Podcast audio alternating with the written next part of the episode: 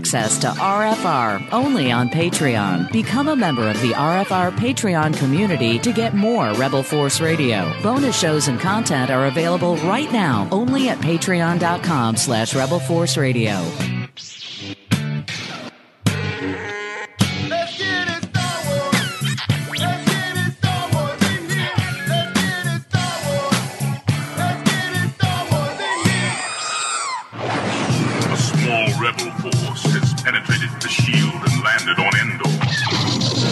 Fun begins. A long time ago, in a galaxy far, far away, This is Rebel Force Radio. Your source for the Force. Star Wars news and commentary. With Jason Swank and Jimmy Mac. I've seen Star Wars 500 times. Star Wars number one. This station is now the ultimate power in the universe. I suggest we use it. Now it's time for Rebel Force Radio. we would be honored if you would join us. I have to break tradition a little bit here and ask Jimmy Mac if he still has the Mace Windu Hasbro prototype action figure that you scored at the last celebration. You still have that? What do you think I did? Do you think I did something with it? No, of course I have it. It's in my collection, and uh, something tells me you have something, some information about it. You want to lay on me? Why are you just randomly bringing it up? Well, I, mean, this- I just want to make sure that you, you hold on to it because apparently these prototypes can they can fetch some big big bucks.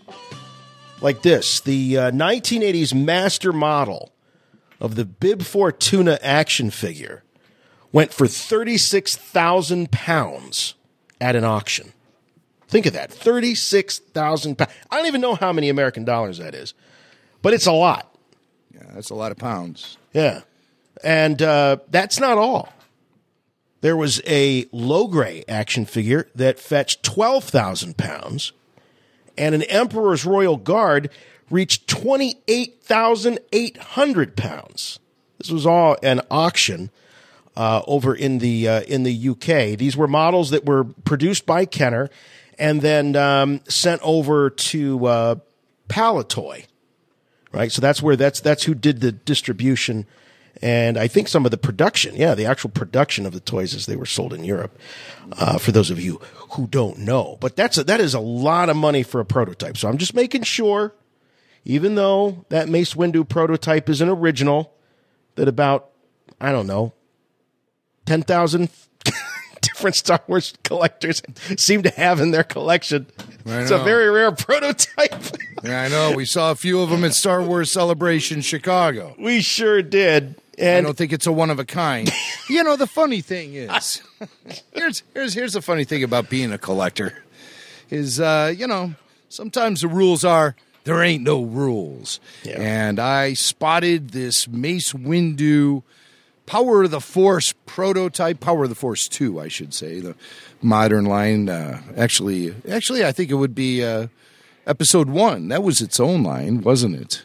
And uh, so it was an episode one Mace Windu, and I saw it there on the floor at Star Wars Celebration Orlando, and had to have it. 150 bucks for an action figure. I have to have it. I just loved it. It was it was really cool. It was like a kind of this interesting Mace Windu that resembled our friend Sheldon Norton in so many ways. Yeah, he was pink. I mean, the figure is pink, Right, And and and, so in bald, and Sheldon Norton is also pink and bald, Right. and Canadian. And, and Canadian, I had a feeling this action figure was Canadian too. Well, it was kinda like looked you know, it was like made in some Canadian's basement by the thousands. because you know, I showed it to Anne Neumann, and Anne Neumann is the collections manager at Rancho Obi Wan, and one of my best friends in the world, quite honestly. And I showed it to her, and Anne always cuts to the chase with me. She never messes around. She never sugarcoats anything. She looked at it and she goes, "Think it's real?" and just kind of gave me that look, like, like she knew the answer, but wasn't going to tell me. She wanted me to figure it out for myself. Right. I think her next question was, "Why did you buy this?" I said, Well, I mean, you figure, okay, prototype. Uh, there's not going to be. Uh, there could certainly be more than one, right? You, you would stand to reason that there could be a couple, but I mean, I'm not kidding you. I mean, just about every one of those booths at Star Wars Celebration. every Well, no, the, you know, Come the on. ones. No, not every booth. What I'm saying is the ones that purport to have the high end stuff. You know, the ones with the glass cases. And you're seeing some stuff that may or may not have been actually used in the filming of one of the movies. You know, there's always a little shelf that has some of these prototypes. These like you know one colored. They look like they're made out of crayon wax almost. Yeah. And um, inevitably, there's a Mace Windu episode one figure in there. There's Yeah, There the is. pink one with the black cloak and the Yeah. the clear the clear saber. that's right. It had the clear know. saber. So you can imagine me with some. I got some money to burn in my pocket. I see an action figure that looks like Sheldon Norton, and he's holding a clear lightsaber. I just melted, and I you know, here's my money, take it. So Anne asks me. She says, "Why did you buy it?" And my answer seemed good enough to satisfy Anne, and it, I said, um, "Well, I just." I, I like it. it. It's cool. I it, it looks cool. I like it. And she goes, "Good enough. Then it's worth whatever you want it to be worth." Yep. But yeah, she was she was far from confirming the actual legitimacy of the item itself. I'm sure if I showed it to a Gus Lopez or a uh, Duncan Jenkins, they would uh, just look at that and start laughing at me. Oh, those guys have written whole books on prototypes. I mean, I know. Yeah, they've And it- literally written the book on Star Wars prototypes. But you know, Steve Sansweet himself said one time that you know what's what's this worth? It's worth whatever someone's willing to pay for it.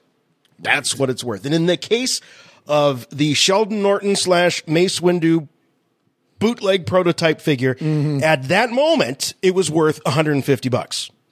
It was just because Sheldon was there, and then I could hold the action figure up next to him. And it really, the the resemblance was, I mean, it was uncanny. Oh, it really just was. uncanny. It looked more like Sheldon than it did uh, Mace Windu, Samuel L. Jackson. But anyway, so that that's that's a pretty impressive haul for whoever got those. Now, um, these particular prototypes from back in the day, they were actually sculpted at a larger scale because you know they had to allow for um, you know shrinkage when they Yes. when they reproduced them. But anyway, that's a lot of money. So, thirty six thousand for Bib Fortuna, twelve thousand for uh, uh, Logray, and another twenty eight thousand for the Emperor's Royal Guard. By the way, they're all Sans soft goods. So you know when they were doing the original sculpting, they didn't have you know like the cloak for Bib Fortuna or the cape for the Imperial Royal Guard. Not even the uh, mushy rubbery hood for Logray. So it didn't even come with accessories and still fetched that kind of money. Amazing. Amazing. But anyway, you're here for the best in Star Wars talk. Rebel Force Radio, this week's show, Friday, May 3rd, 2019. So glad to be back in the cockpit of uh, the first regular Rebel Force Radio since the big celebration in Chicago. And if you missed out on that, we've got a number of shows that have been released recently. So make sure you check those out. Most recently, the uh, live show from Reggie's, which was a blast. You can listen to that. Also, our Lulu show is available. And um, we did a fantastic, if I do say so myself, and I say that because uh, I was obviously supported by Jimmy Mac and our pal Paul Bateman, a great um, teardown. And I don't mean that in a bad way, a, a dissection, uh, a, a total review of all of the footage that was shown of the upcoming Disney Plus exclusive series, The Mandalorian. We go through that panel with Jon Favreau and uh, Dave Filoni and review the footage that was not shown to the streaming audience. It was exclusive to those that were in the uh, in the auditorium, but we had our ways and we were able to make sure that uh, Paul got to see that, and we just broke it all down with Paul, and it was a lot of fun to hear the enthusiasm for Star Wars uh, in uh, in Paul Bateman. So check that out. Uh, what else do we got going on? The on the feed. Well, we've got uh, we've got. I know we have. We've got uh, the YouTube channel, the Rebel Force Radio YouTube channel, which is just constantly brimming with content. And this is, by the way, the May the Fourth weekend. This is Duchess Satine of Mandalore. On behalf of my people, may the fourth be with you always. But we haven't talked about everything that happened at Celebration. It was a whirlwind of five days there in downtown Chicago. We didn't talk about how my flight got canceled. which was let me tell you something man wow what what a, the, the force works in mysterious ways doesn't it Yeah. what a what a gift uh, to have you there for the entire run of the convention you were supposed to bail on sunday night and as it turned out sunday night was the wildest and craziest night for me and our crew and you and everyone and that wouldn't have happened if you left and caught that flight but you got snowed in Like, I, how how do you get snowed in in April when the day before it was like sunny and sixty? Yeah. Well, in the Chicago area, in the month of April, you're dealing with a tug of war between two seasons. And all you can do is just be a spectator and try to stay out of the way because that is an epic battle on a scale much larger than anything Thanos can bring to the planet Earth. Let me tell you. So uh, everyone got a good taste of that. The schizophrenic weather that happens in April in Chicago. I'm so happy I was able to share that with so many Star Wars fans who sometimes wonder why is Jimmy Mac so grumpy this week on the show. Hey, now you know. Now you Now know. you know. And it wasn't just me. I mean, there were a number of people. You know, when you have a convention straddle a weekend like that where it goes into the following week, you know, into Monday, a lot of us were planning to leave Sunday afternoon, Sunday evening. Yeah. Well, the force had other plans. None of us did. Uh, Glenn Nelson, our pal Glenn, he was uh, he was stranded for another day.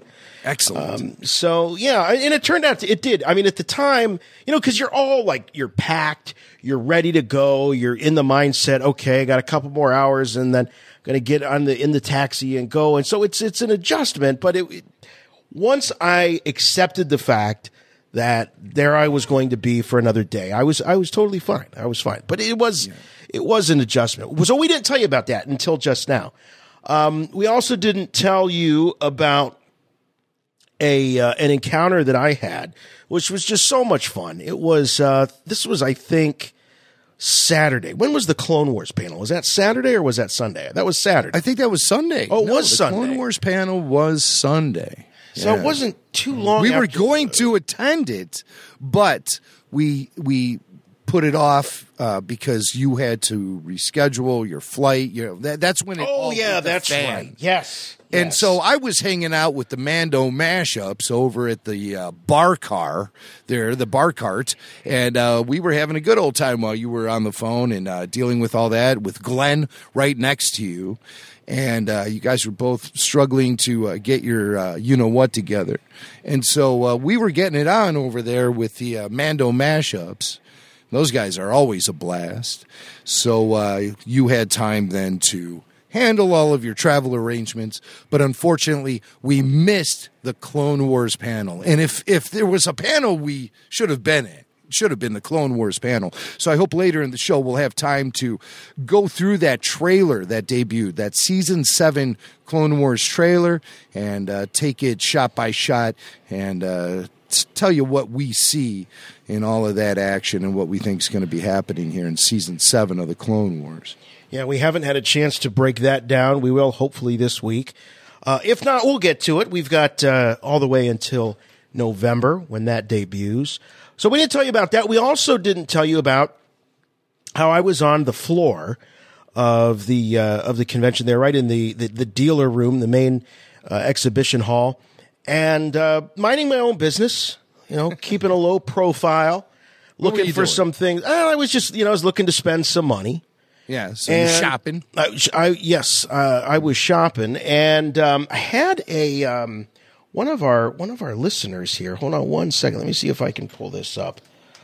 Um, where was this guy? Because he wrote in Uh, ba, ba, ba, July. No, he wrote. Maybe he just wrote me. Hold on one sec. We have been getting a lot of correspondence lately in the wake of Star Wars Celebration Chicago, and uh, between going through all that and all the content that we gathered and created during that week, we are a little bit behind in responding to some of our emails. So, you know, be patient and uh, keep sending in all of your cool uh, correspondence to us at show at rebelforceradio.com. So I'm around. I'm, I'm walking around the exhibition hall with uh, Rebel Force Radio listener Andy Nadeau, and uh, Andy's been listening to us for a, a good while now. And so we were just chatting, and I was just kind of giving my idea what I might be looking for, and all of a sudden, uh, I, I I feel this arm around me. And at first I thought it was this Andy guy, and I'm like, I just met you. Like this is a little fresh. and and and um and and so the the fingers on the arm are kind of like like like like tickling me a little bit, you know, on my on my shoulder. I'm like, all right, that's it. And I turn around and I'm staring face into a Tie Fighter helmet. Oh. So it's a dude. He's in all black, like black shirt, black pants, and a big Tie Pilot helmet. You're like, what, the hell is What is going on? I didn't. I thought I was being pinched. I didn't know what was going on. You're checking your wallet? Yeah, and the uh, the helmet lifts up, and I'm staring into the handsome face of Anakin Skywalker, Matt Lanter. Matt was doing the old celeb trick of cruising the convention floor, helmeted, you know, uh, incognito like, uh, which has been done by, you know, I mean, Jim, you and Bill saw Hayden Christensen, speaking of Anakin Skywalker, Yeah, doing that back at Celebration 2. Bill, Bill actually saw too. him. Yeah, I, I, I really think that uh, that's when that was all sort of established as a way to do it. Was Hayden was the guy brave enough to say, "Give me one of those buckets." He put it on and just walked right out there, t-shirt and jeans with the stormtrooper helmet, and uh, came back after about an hour or so and was like, "I'll be damned, I fit right in." Yeah, he looked like TK42 Walmart there in the jeans and the t-shirt and just the helmet. animals. But but anyway, so I, I, I'm looking at Matt, and you know, I immediately I was so glad that I you know I I, I realized what was happening. He was you know you, you didn't want to be recognized and have a bunch Right. of people asking for Of autographs and stuff. And so uh, Selfies, so I just yeah. kind of leaned into the hug, the embrace a little bit, and I kind of liked it. I'm not gonna lie, I kind of liked it. I sort of leaned in, Mm-hmm. and he's like, he's like, "Hey, buddy, how you doing?" I said, "Oh, so good to see you. You know, how's how's your wife and how's the baby? And the baby's like 15 months. Oh, it's the best time of your life, man. You're gonna love it. You're gonna have you having a good time. Yeah, having a great time. All right, man. We'll see you later. See you later." And and and then the, the helmet went down, and he was he was he was gone. Wow. But I tell you, it is an. I mean, it's it's not just a highlight of Star Wars Celebration Chicago, but but it's up there in the top five of all time celebration highlights. So what a Wow. He's just such a such a sweet guy, and for him to take the the the, the risk of blowing his cover, you know, and and this and uh, this and Andy was there the whole time, just watching this. Oh, he didn't realize what was. Oh no, he happening, he did know. Yeah, he did Oh, know. he knew it. He knew it was man. yeah. Wow. Yeah. Um, so he he emailed, and now Andy was there at at Reggie's, and uh, he said, uh, uh, you know, thank you for taking interest in the podcast that I started. He has a he has a podcast, um, and I don't think he mentions the name of it, but oh, oh top five. He has this podcast, uh, and I, I'm not gonna. I'll find it. I will do some research since we're talking about it here, and we'll give it a plug on the Facebook. Um, but they take, uh, you know, top five this, top five that, and he and his his two brothers, uh, they chat about it. Um, but anyway, he says, uh, seeing Matt Lanter stop by to say hi to you was just pure joy. I've heard stories about celebrities walking the floor like that, and it was so cool to witness it. So that was uh, from um, Andy Nadeau. It goes by the name, I don't know, it's Andy Nadeau, and then he signed it Drew. So I'm guessing Andrew. Sometimes it's Andy, sometimes it's Drew. Yeah, you never know who you're talking true. to. But uh, yeah, it was it was it was so cool. It was it was Yeah. really really cool. And Well, uh, you guys have always bonded. I mean, you're like the Ohio boys. yes, that's uh, true. you know. that's true. Matt from uh, Massillon, his wife uh, Angela from Akron. Right. So he married a good Ohio girl. Didn't let all that Hollywood stuff go to his head. And then uh, you know, like you know, ten years ago when we were getting to know Matt for the first time, you actually traveled out to see him. I think at his sister's That house. was at his aunt's house. At his aunt's His house, aunt's house, and uh, you were out there and uh, hanging out. Pro- I think in an, the guest bedroom upstairs, talking. Yeah, it was wild. It was so surreal. I think we've got that interview uh, uh, Yeah. recently on the Rebel Force Radio YouTube channel. Uh, So that was just that was just cool. That was cool, and um, that's one of those things. It took about thirty seconds of his time, but I'll I'll remember it forever. And he's just an awesome guy. I, Can't I'm say enough good about him. amazed he spotted you walking through that crowded convention show floor with the bucket on the head and everything. I mean, that's that's a pro move. If he can do something like that, he definitely knows what he's doing with a Tie Fighter helmet on. That's true. I didn't even think about that. he Or might be I'm more schooled so- at this than we think. You know, maybe he he does this a lot and we just don't know it.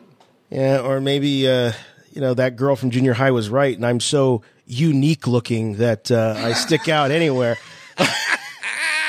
Was that an Ugnaught? Look at that cosplay. Oh, that's Swank. Oh no, come on, that's Swank. Very That's no. Ugnaught. Very handsome young man, sir.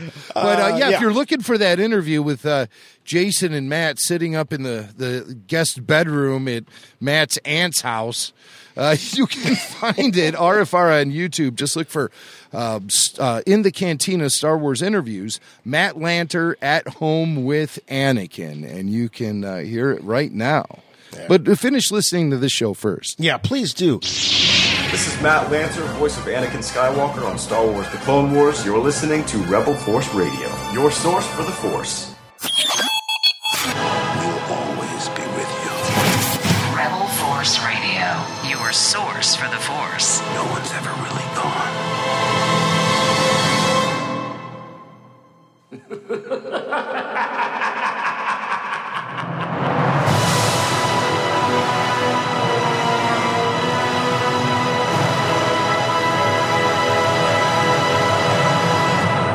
So I have a note here that tells me that seeing the Rise of Skywalker trailer Yes. on the uh, on the on the big screen during the panel, and then later multiple times on the flat screen in the hotel room, is not where it ended for you. No. No, me and my son Dylan, we've been going to see the Marvel films on opening day for 10 years now. He's 16, so since he was six years old. And the tradition continued. We were there this past Friday for Marvel Endgame. Mind blowing. And what a satisfying conclusion to the MCU as it has been standing for all these years now. No spoilers. No spo- spoilers, I- God. I I, have would heard- never, ever, ever come close Yeah. to spoiling anything. But uh, I mean, I've heard people threatened like with their lives over spoilers about this. But I have never seen such fervent anti-spoiler mania as I have with this movie. let me tell you, opening day, I'm standing in line for popcorn for me and my son. And these kids, there's a whole group of them right behind me in line, and they're all popping off with all these spoilers left and right. And I turned around and I gave them a death stare, a wicked death stare. It made the mom so nervous. She just was like, eh, Catwoman dies. You know, that, that did break the tension a little bit, okay?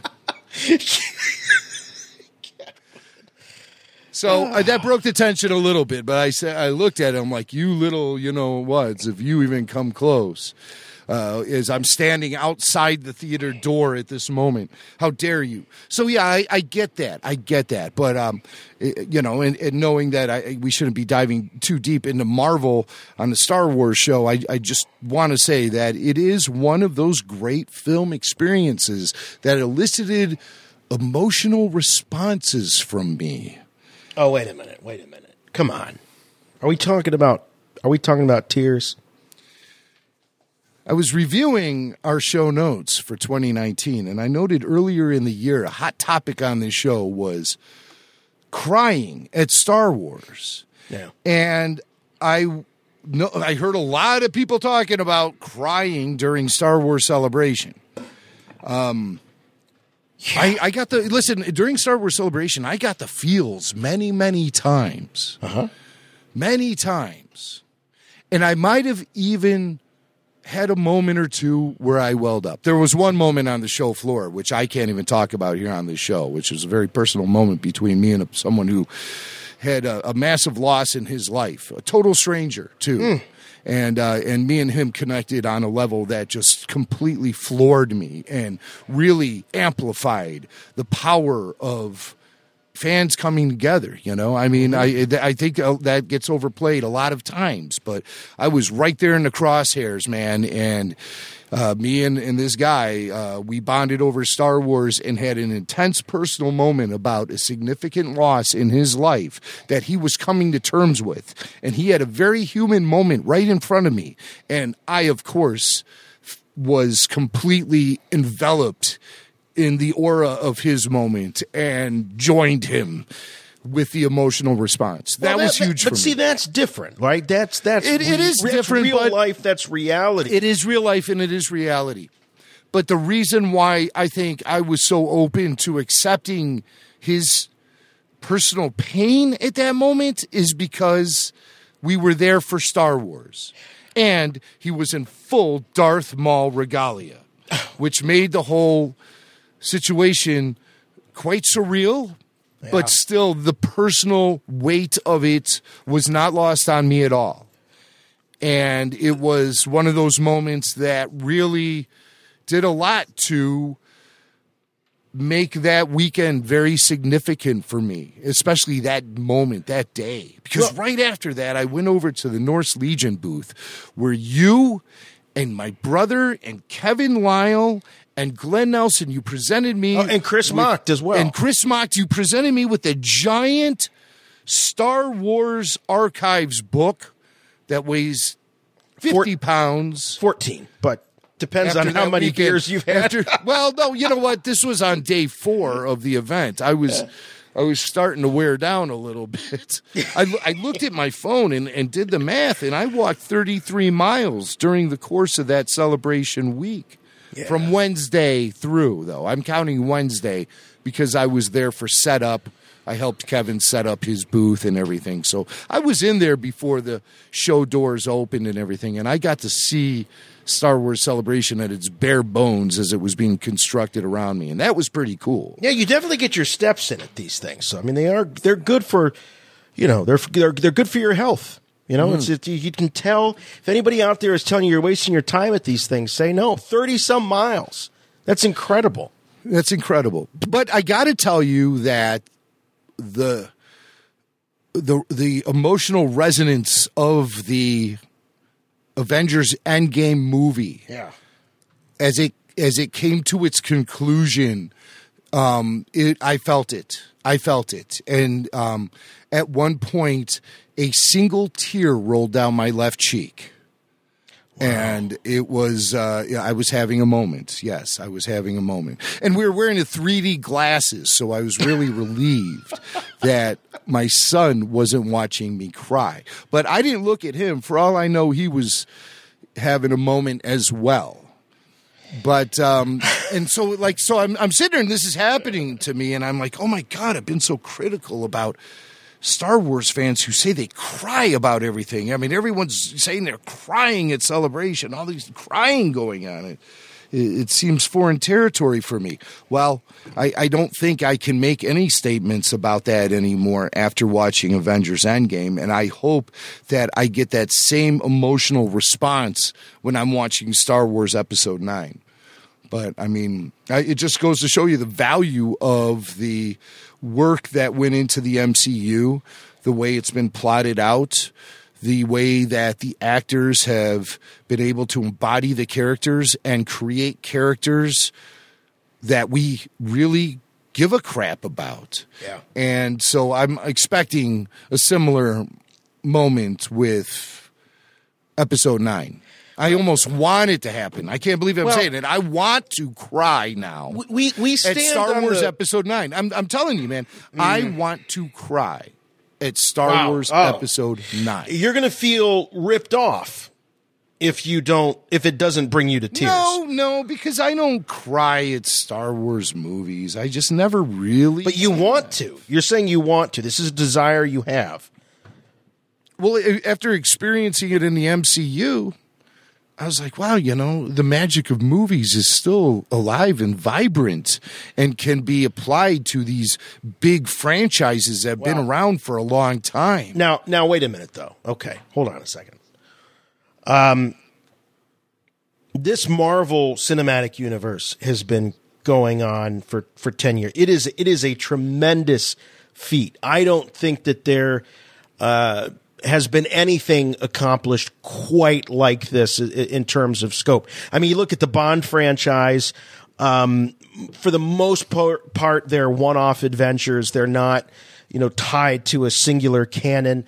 They also involve, you know, uh, not nearly as many characters as something like Marvel. I mean, there's sure Nor, you had the character doesn't evolve film from film. Right, exactly. So there, there's really, I don't think anything that compares to what's been accomplished with with the MCU. Um, whether you liked all the movies or you didn't, I mean, it was it was it was the kind of stuff that comic book fans only could dream of when they would go see the occasional superhero film. Just dream that it would it would you know kind of span out and encompass all these individuals. And the way they accomplished it with these uh, one-off films and this thread that they would weave through, and then the team-up films. I mean, it was just absolute genius. It was just phenomenal. Hats off to everybody involved. Uh, hats off to the studios for having the foresight to allow this to happen and not, you know, you think about um, how Tim Burton at one point wanted to establish the. Uh, uh, the the Batman films, and they kept jumping the, around different directors and different actors, and you know it just eventually went the way as a lot of franchises did. You get three or four movies in, and you're done. I mean, this is an incredible accomplishment. There's no question. And as a Star Wars fan, we have a tradition as in Star Wars when when you know when Titanic became the number one grossing movie of all time. You know, George Lucas put the ad in Variety um, that that you know tipped the hat to um, uh, James Cameron for for for uh, reaching that that uh, that that milestone, and then it went back and forth, and then you know the um, the uh, uh, as as uh, subsequent Star Wars movies came out, you know, it, it took back the title, and then the title went back. I think wasn't it E.T. and Star Wars went back and forth there with those little uh, those little ads that George and Spielberg would run back and forth with one another.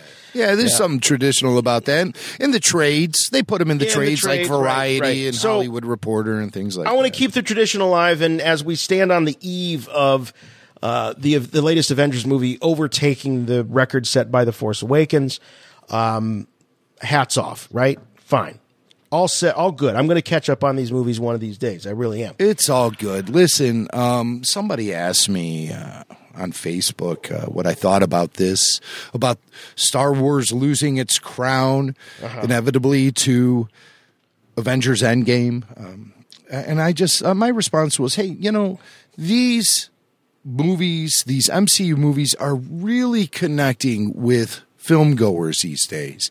And I'm I'm so happy to be living in an era to see Star Wars and Marvel having such successful mainstream runs. I would have never have dreamt this possible, uh, you know, a few, you know, 20 years ago or whatever. And, you know, when I think about those dark times and everything. But, um, I also acknowledge the fact that these records, these box office records, are made to be broken. These ticket prices go up in value. Uh, they co- it costs more and more to go to a movie every time. Every year, it seems like there's constant add-ons with 3D and IMAX and all of that stuff. And you go to those theaters where they're serving dinners and stuff. I mean, it's insanity. You know, the box office value is being inflated. So I think if you want to find the true box office champ of all time, you look for those numbers that are done post inflation. You see through time that the true box office champ will be found in those numbers when adjusted for inflation. The true box office champ is always going to be Gone with the Wind, followed by Star Wars. And then I think rounding out the top five would be Titanic, E.T., and Jaws. And I believe those are your all time box office champs. You can look it up on Box Office Mojo. I'm not going to do it right now. But that's how you see who the, the, the real champion is through time. Because if you look at these numbers now, they're so inflated. You have to look at the numbers adjusted for inflation. As a matter of fact, George Lucas wrote a book about this called Blockbusting with Lucy Autrey Wilson. If you could track down that book, solid gold. What a what a great bathroom reader that one is. Oh yeah, man. anywhere you pick it up, you just flip open to any page, and you're going to hear a great story about a classic film, uh, not just a classic film, but a, a blockbuster film, and uh, you know its its place in the pantheon of of all the, the big major blockbusters. I do have, I have to say, because I was remembering. So I, if you do yourself a favor, we'll try to get these up either on the website or on Facebook. But I'm looking at all these ads. So this this goes back this tradition uh, in Variety. This goes back to when the original release of Star Wars beat out Jaws as the all-time box office champ. And Jim, I don't know if you can picture the ad, but it's it's R2 on a beach catching. He's got a little fishing rod on one on one of his legs, and he's catching Jaws. Jaws is being pulled up, and the note says, "Dear George, last week Star Wars moved ahead of Jaws in domestic film rentals. Your hyperspace performance package really did the trick. Congratulations to the Cantina crowd and all the forces of your imagination that made Star Wars so worthy of the throne. Wear it well." And then E.T. overtook it, and I don't have that ad, but then I have the ad once. Um, I think it was uh, Return of the Jedi beat out E.T and it was uh, a picture of ET. It was uh, putting the crown back on R2D2's dome. It says, "Dear George, congratulations for renewing the most enduring motion picture in cinema history." And uh, that could have been maybe a, a re-release of A New Hope, possibly. Right. Um, And, you know, George and Steven love this stuff, this back Oh, yeah. and forth stuff. You know, there was a time, uh, it was uh, reported, I think it was Spielberg who said this in an, in an interview, uh, that he would go over to Lucas's place and they would sit there and look at each other's websites. Like they would go to starwars.com and look at that. And then they would go to like No, you know who whatever was? was looking at. And you know who that was? That was wasn't that a story that Kevin Smith told? It may have been, yeah. that he was uh he- it was either he experienced this or someone else did that George showed up to Steven's house on Thanksgiving with like a pie and then they spent yeah and then they spent like the whole afternoon on each other's websites Yeah, yeah. Sitting there with you know, like you, you picture it like remember the old commercials for that that game Battleship from Yeah. Milton Bradley? Oh, yeah. Where they would show the kids sitting on a table and like they would be like back to back with each other. I picture like George and Steven at a table with their laptops like back to back with each other and they're just you know, oh really? You know, hey, Steven, um this link doesn't work. you know, stuff like that. He's like, George, come on, what are you doing? Look at this stuff. You don't even know what's going on with your own website. What are you doing? I'm looking at the uh, the ad right here. This was my favorite. This was when Titanic uh, took over the, to be the all time box office champ, and you have all the Star Wars characters that are on the Titanic as it's sinking. Uh, Jawa or Jabba is holding a, a martini in a proper martini glass. You got Princess Leia uh, doing the uh, the rose and uh, DiCaprio in the, at the bow of the ship um, you know, king of the world with Han Solo holding her up. Uh, you got 3PO saying to R2, I'm sure this is all your fault as it sinks. And then it just says, Jim, congratulations, George. So anyway, there, there's this long tradition. In fact, it continued with uh, Jurassic Park and uh, the Marvel Studios. So when the Jurassic World uh, took on and became the, the, the I think it was the, the title was the quickest to reach a certain milestone. Uh, there was an ad of uh, a T Rex surrounded by the Marvel characters, kind of pointing, and it says Marvel Studios congratulates Jurassic World on being the new opening weekend king. So it's a great tradition, good sportsmanship all around, and you know what? We'll see what happens when episode nine comes out, right? I saw a fantastic image online that would be perfect for this type of ad you speak of. I could see Lucasfilm putting this into Variety or something, where it's Rey with Luke's lightsaber, and instead of passing it off to Luke, you see Iron Man's palm there, reaching out for it. Oh, that would be great. That would be great. That nails it. Yeah. I love Okay, that. by the way, okay. Yeah. Top 10 highest grossing films adjusted for inflation. Are you ready for this? I'm ready. This is recent. This is current. Uh, this is as of uh, the last time they looked into this. Okay. Of stuff. Um, we have Gone with the Wind, Mm-hmm. followed by Avatar and Titanic. Number four, Star Wars, the original. Mm-hmm. Followed by The Sound of Music at number five, E.T. at six. Then rounding out the top 10 with Ten Commandments at seven, Dr. Zhivago at eight, Jaws at nine, and Star Wars The Force Awakens at number 10. Wow. I was I did not see that coming. Uh, that, that, those are the latest numbers we're getting here at the RFR Semi Factual Bureau. you know, uh, Mm-hmm. powered by Wikipedia. Yeah. hey, by the way, um, oh, wait a minute. Hold on. Before we move on, this is this is. Oh, we I need to get back. Trail. Hold on, Yeah. hold on. Bring it back. We, we have to bring it back. Let's reel it back in. The reason we started talking about the Avengers in the first place is because the last trailer I saw in IMAX before the film started was that of Star Wars Episode 9 The Rise of Skywalker. So you saw this And- in IMAX. I saw it in IMAX, real big too, Mm-hmm. and um, it's very impressive in IMAX. Extremely impressive in IMAX. Rey's backwards force leap over the incoming Tie interceptor was amazing. Oh, and by the way, somebody did have to say on our YouTube comments when we revealed the Episode Nine trailer at Star Wars Celebration, somebody had to say it is not Kylo's TIE interceptor that you were referring to from episode 9. That was the TIE silencer. I figured you would know this because it was in slow motion. That's what we meant, okay? Ah, that's right. That's what we meant. you All know, right.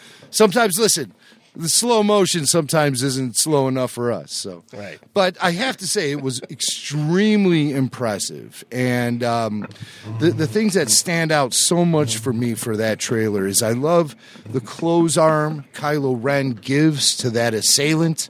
Uh, where he's like sticking that side blade of his saber into the guy's gut as he takes him down with his. Looks like that might be a Knight of Ren. Yeah, it does kind of, doesn't it? There's new rumors that uh, point to the fact that indeed the Knights of Ren, all six of them, I believe they're saying that is it five or six? I can't remember, but um, they're going to be uh, fairly prominent in this film. That, I hope so. again, just rumors.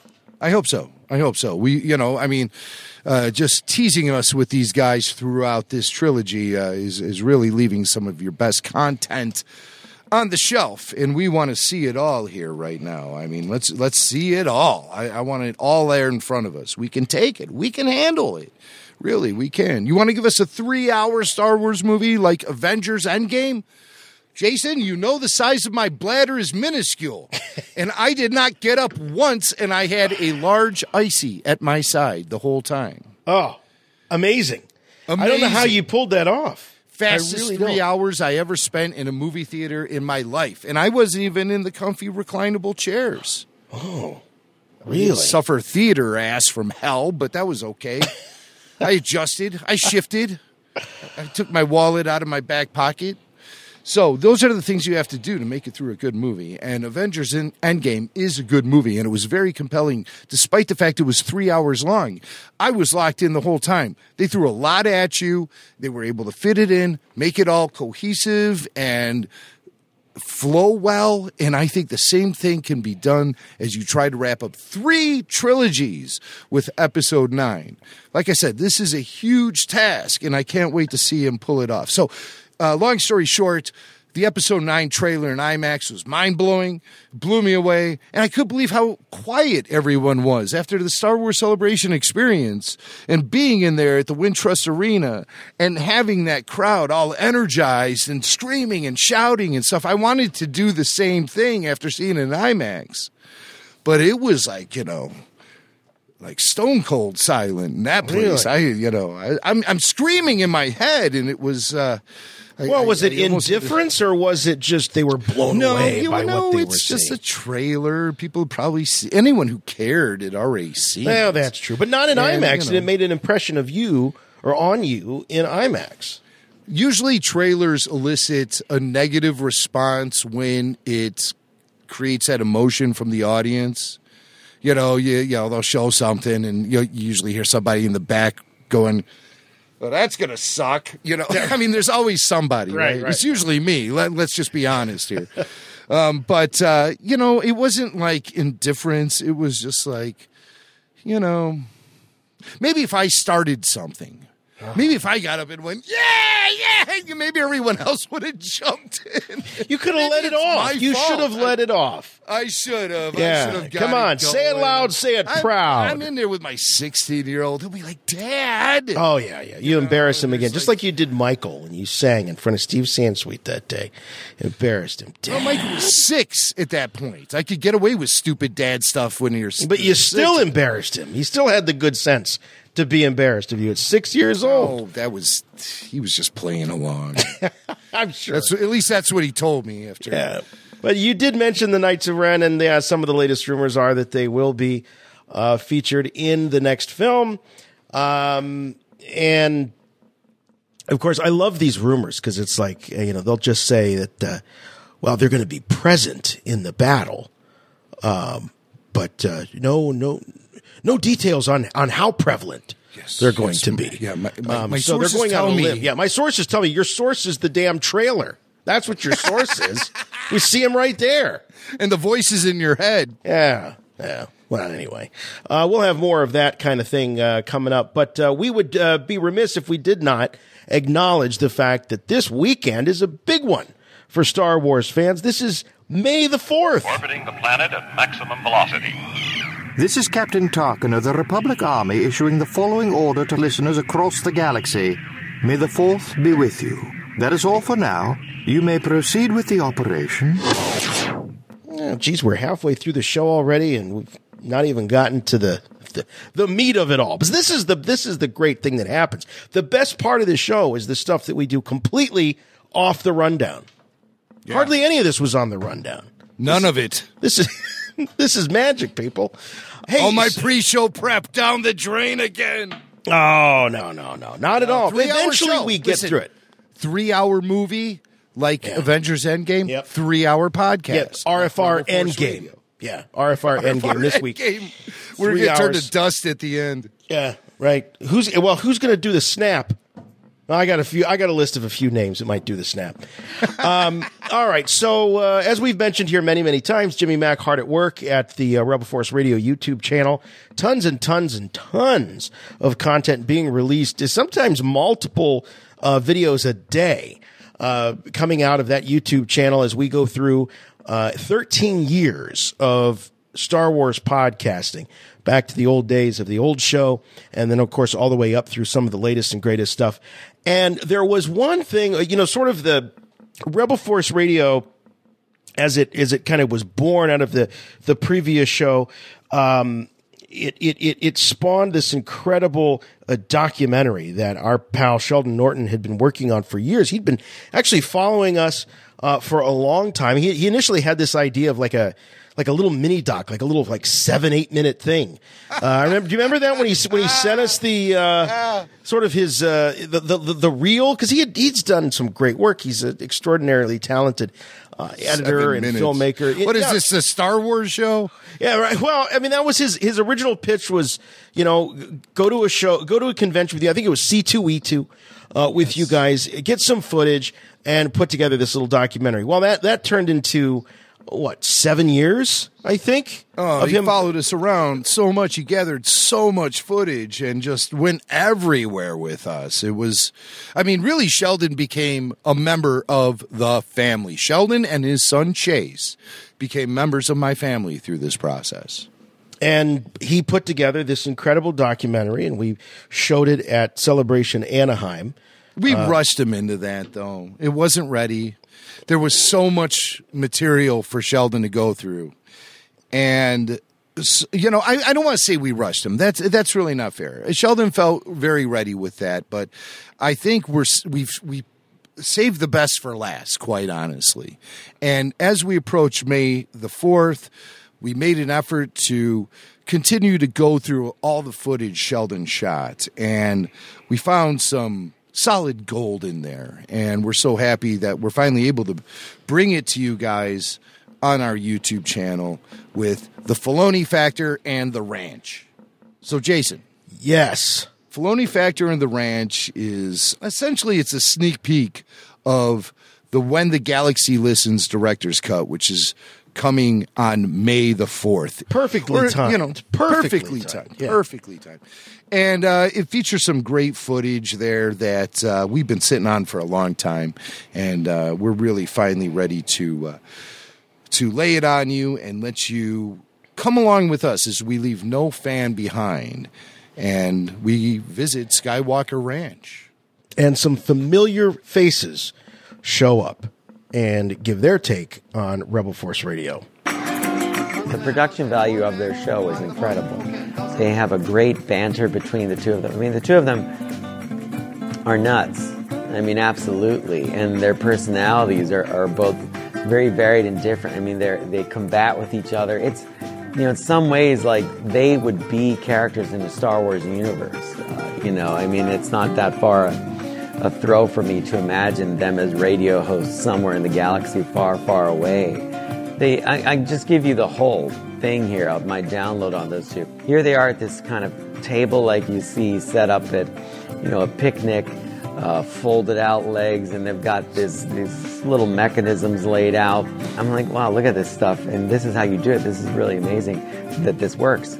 And uh, they had a cardboard box that they shipped everything in, and someone had fried the board, like one of the computers had completely fried.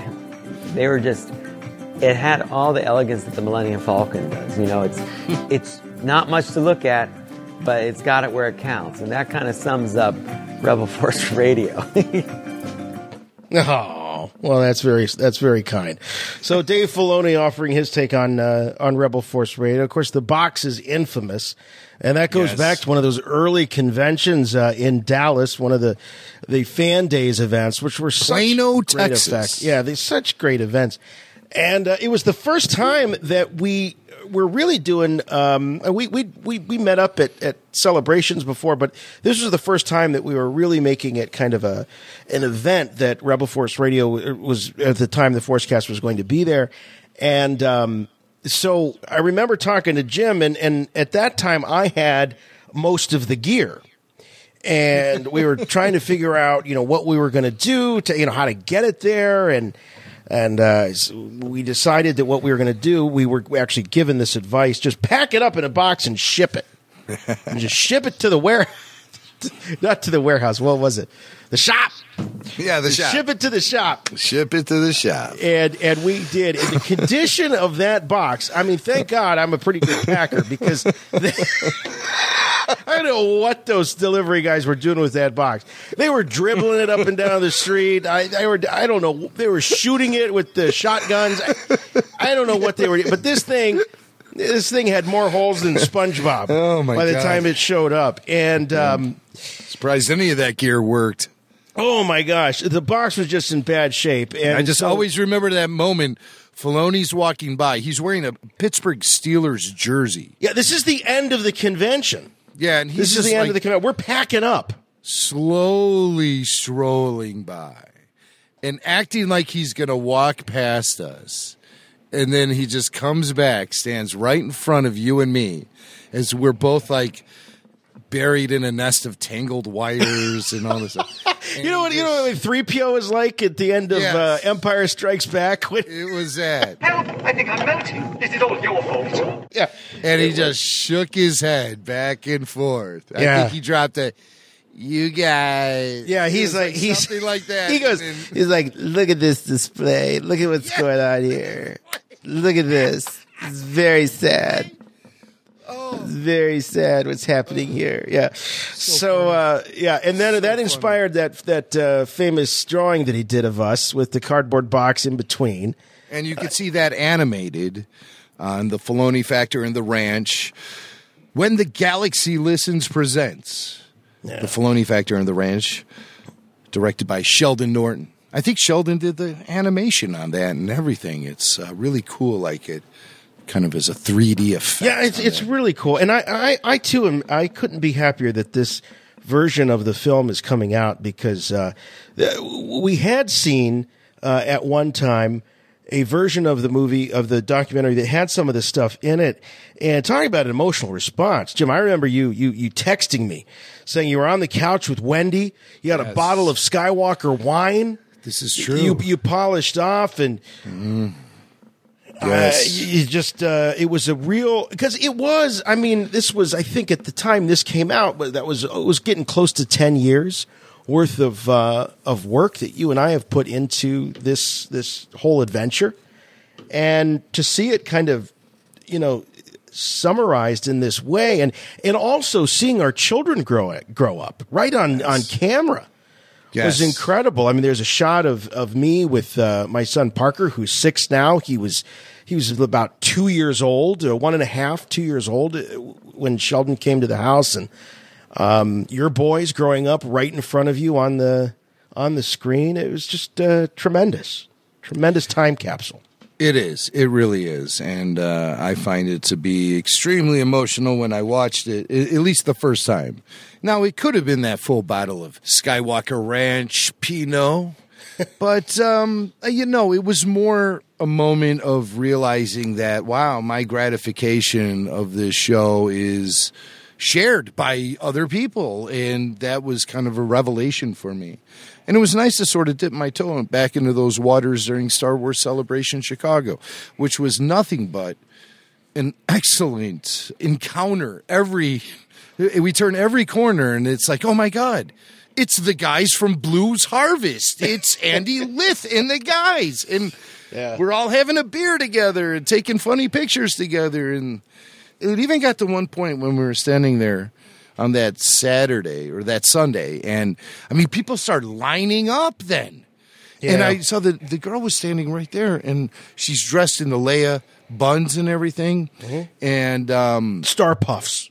Let's the keep Star it, Puffs. Let's keep it Kenner Canon.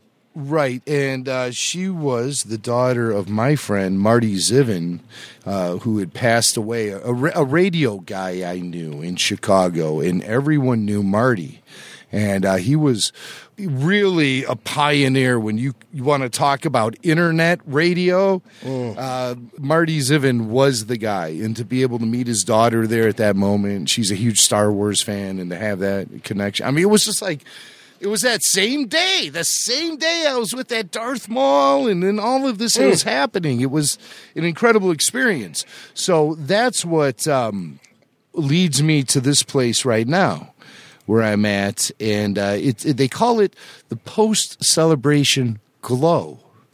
And my advice, if you want to continue that glow, avoid Twitter at all costs.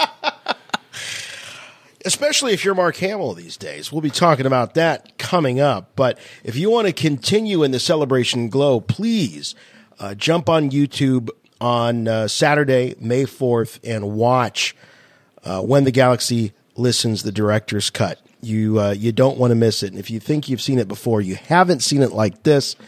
Uh, this is the vision, the version that Sheldon had in mind all along. So uh, I, I, it's been such a long time since I've seen. it. In fact, the uh, you remember he gave us a sneak peek link, and that link hasn't been active for quite some time. So I got to tell you, I'm excited to see this because it's been a while since Yeah. I've seen this version of uh, of when the galaxy listens. And the cool thing is too is that we've uh, been uh, culling up some footage there to create a, I think, a couple more episodes to extend the streaming series uh, just a little bit further. So, Oh, very nice. yeah, yeah, some some really nice stuff featuring just a lot of great Star Wars fans, having very little to do with you and me, but just a, a real uh, warm and fuzzy viewing experience. If you're a Star Wars fan, you will enjoy it very much, and that's uh, pretty much the trademark of when the galaxy listens, and that all has to do with uh, this great community that we've been able to build, and of course,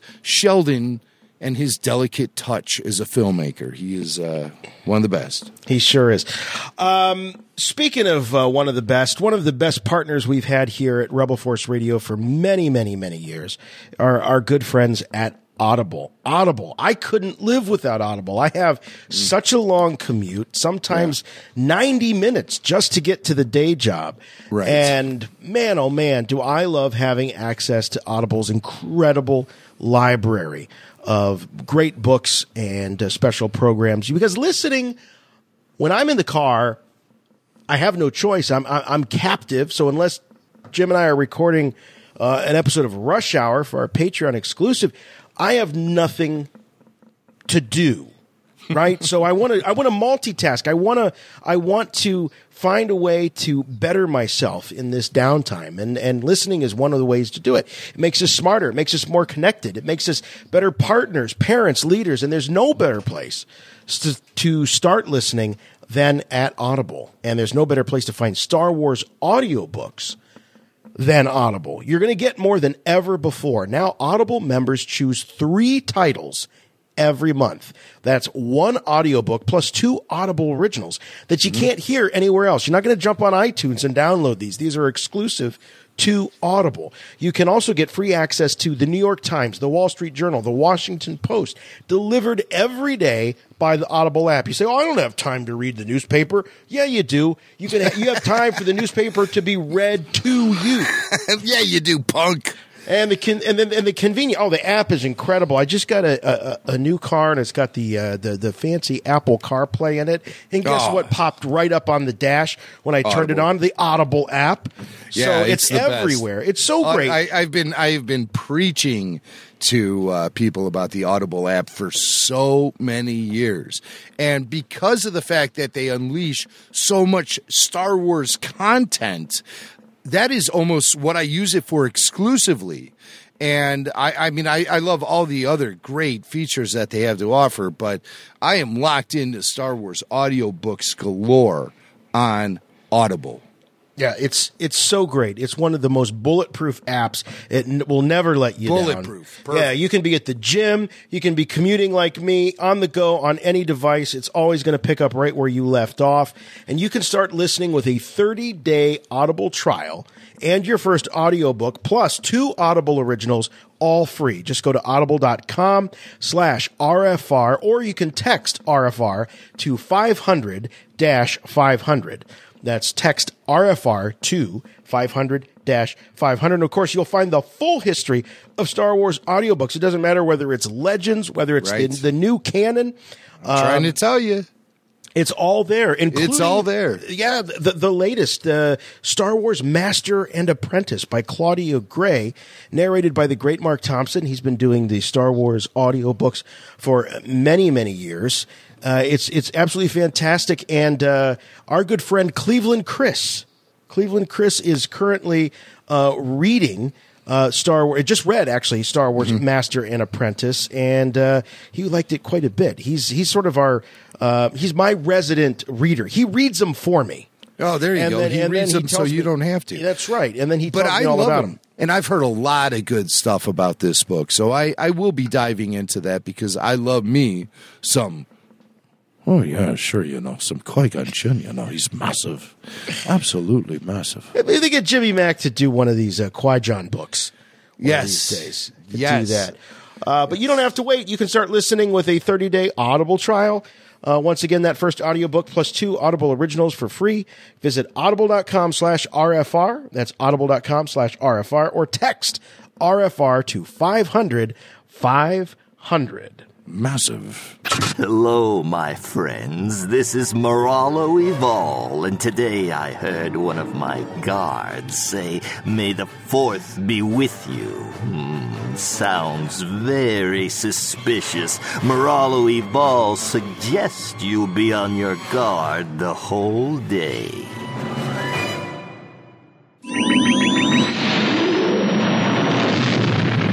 I have good news for you, my lord. That's good news. Come closer, I have good news. Well, Mark Hamill making news. If you haven't seen this, uh, this th- this uh, showed up right after I, I want to say the day uh, or two after the release of the trailer for Episode Nine, The Rise of Skywalker. Somebody did a Photoshop mashup. And they took the shot of um, Billy Dee reprising his role as Lando in Episode 9 when he's laughing and enjoying himself at the helm of the uh, oh helm that was very Star Trek. I shouldn't say that. At the controls in the cockpit of the Millennium Falcon and surrounded him with the sequel trilogy era faces of Harrison Ford as Han Solo, Carrie Fisher as Princess Leia, and Mark Hamill as Luke Skywalker. Yes. And and if you look at the photo, doesn't it look like everyone is having a big laugh at Han's expense? Oh, definitely. Yeah, Lando know. just cracked wise on Han. Han's kind of looking grizzled. Everybody like Carrie's kind of or Leia, she's kind of laughing and shaking her head a little bit. Luke's back there having a belly laugh, um, looking homeless as he does. Well, you know, look- it's an interesting collection of photos. I can tell you that Han Solo shot is from The Force Awakens as the Falcon is approaching Takodana. That is directly taken from the film. The Billy Dee photo is obviously directly taken from the Episode 9 trailer. The Carrie Fisher and Mark Hamill pictures, I believe, are taken uh, when the cameras weren't rolling. This is I- I- bonus bonus content stuff. This is uh, Mark having a laugh on the set Well, yes, or episode eight. If it does tie into a scene, it could be that one moment when he sort of tricked Rey. It was a deleted scene where he tricked Rey into believing that the Octu nuns were, or whatever those. Oh, lesson three, were. right? Wasn't Le- that yeah, lesson right, three right. that never showed up in the That's movie? the only time that Mark really displayed any sort of rich personality, and it was in a deleted scene. I, I, as far as like having a sense of humor, Right. Um, I mean, you could say you know there's you know certain moments he has here and there. That that moment when he tickles Daisy's hand with that reed. To me, that feels, you know, a lot of people have said a lot about that moment, but to me, I don't know if it feels really Luke Skywalker, but it feels very Mark Hamill to me. Yes. It almost seemed, you know, Yeah. uh, to me that people have criticized that moment. People have criticized every moment in the Last Jedi. Let's let's frickin' face it. But that moment feels like a Mark Hamill moment. I feel something. You feel it? Yes, I feel it. That's the force. Really? Wow, it must be really strong Oh, I've never felt any. Ow! That feels like a Mark Hamill moment. And I, I can roll with that because the line between Luke Skywalker and Mark Hamill to me is kind of thin. I always believe that Mark has a lot of ownership. You know, that little moment uh, there in, uh, in in The Last Jedi always made me uh, feel like it was a Mark Hamill moment. Yeah, and uh, you know, I didn't subscribe to a lot of the criticism of that particular scene. I liked it because it reminded me a little bit about the playfulness that Yoda had Yes. with with Luke on on Dagobah. And you know, you could draw some parallels. I mean, Luke's been in exile. Yoda was in exile. Um, you know, look at Tom Hanks. You know, in Castaway, look look how crazy he went with the, you know, with the uh, volleyball. I mean, Oh man, you know, I would so- just embrace it. If it was me, I would just embrace it. Oh yeah, Like, I would think love Tom just to go did. just total total nut job on a deserted just- island just- sometime. It's like, hey, we're off the grid for real here, baby. Let's let's let's figure out what's going on here. Let's poke around a little bit. But I think what, what rubbed some people the wrong way was that th- this this brilliant Photoshop montage, which is really beautiful. In fact, I have a version of it, and I've been talking about this on the show from time to time. Is I'm a fanatic with the uh, the Black Series figures, and I have all of my um, sequel trilogy core characters like uh, Leia, Han, Luke in their sequel uh, trilogy uh, looks all together. And I have literally, Jim, I have, I, I think I have texted you uh, photos and uh, of the three of them uh, together with Chewie and the droids, Mm. and I and I wrote what could have been, Hmm. what could have been, because I have them all, you know, together. And Yes, I, I um, think if you rewind to uh, some of our podcasts from 2012, when it was announced that new Star Wars films were on the horizon, specifically Episode 7, that announcement was made. And you'll hear me talking very wistfully about the necessity of having the big three in that Falcon cockpit together. Now, I pictured Chewie sitting in the chair that Lando is sitting in. But of course, Chewie is in the back playing holochess with R2 and 3PO and Lobot. We want Lobot in episode 9.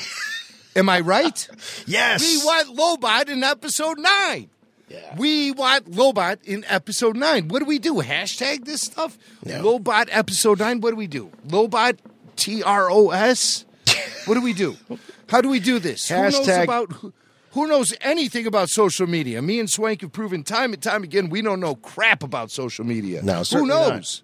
not. Well, anyway, so so this photo, uh, which was this, this again this brilliant Photoshop montage.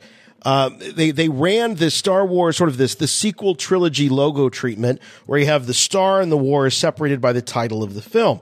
And what this person did is he he or she whoever it was uh, put what should have been There's as a the credit title on the photo. There is. Oh, is there a credit? photo? Yeah, give credit where credit is. All right, I don't know. Was it Steven? Does it say? I, I- I see Steven there. Let me find it. I don't know. Star Wars. You know what? I, I think that what should have been. You know, I mean, that's that that's uh, putting salt in the wound. I mean, that's a little unnecessary. I think the the photo speaks for itself. And as Star Wars fans, we have often placed the characters in situations, whether it be action figures or personal head canon. Uh, we've always put these characters in different circumstances and situations than they were actually in when you look at it on the silver screen. As a matter of fact, the first time I met Billy Dee Williams was at a CBS radio station in Chicago back in 2002. And I had expressed to him that he was the, the most romantic character, the, the lady killer of Star Wars. I really suddenly realized what a phenomenon that whole experience is. After mm-hmm. all this time, it, it just still keeps going Oh on. yeah, on. it's it's generational. And what was cool about Lando is you were like the intergalactic Hugh Hefner. You know, it was just, that was the sort of vibe that Lando gave out. He didn't I don't have think a lot anybody. of ladies. He didn't have a lot of ladies. He just had Oh, this you one. knew, you knew though. You was so Yeah, right. smooth. You knew that there was stuff going on off screen that we didn't know about. And so, I mean, that, I think anybody who played Lando couldn't have pulled it off the way you did. Well, th- you, you're absolutely right about that. There you go. Ah! There you go. So the actors Yeah. do bring a lot Yes. of their own personal charisma and personality into the characters. Of course, themselves. there's a there's a there's an assumed backstory, and and that was all part of the aesthetic that George wanted to give, not just the characters, but the the props, the pieces, the ships, all the elements of these films. George wanted you to have an immediate reaction to.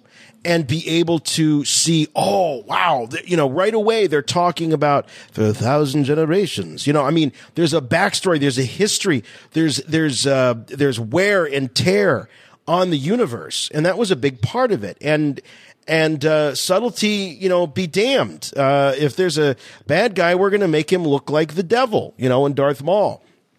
Um, so Oh, by the way, the the photo, Yeah. the, the Photoshop does have a watermark on it that says at Stephen Wayne Art. at right. Stephen Wayne Art. So Stephen Wayne apparently is the guy who uh, slapped this Photoshop together, and uh, you know, and and rightfully so.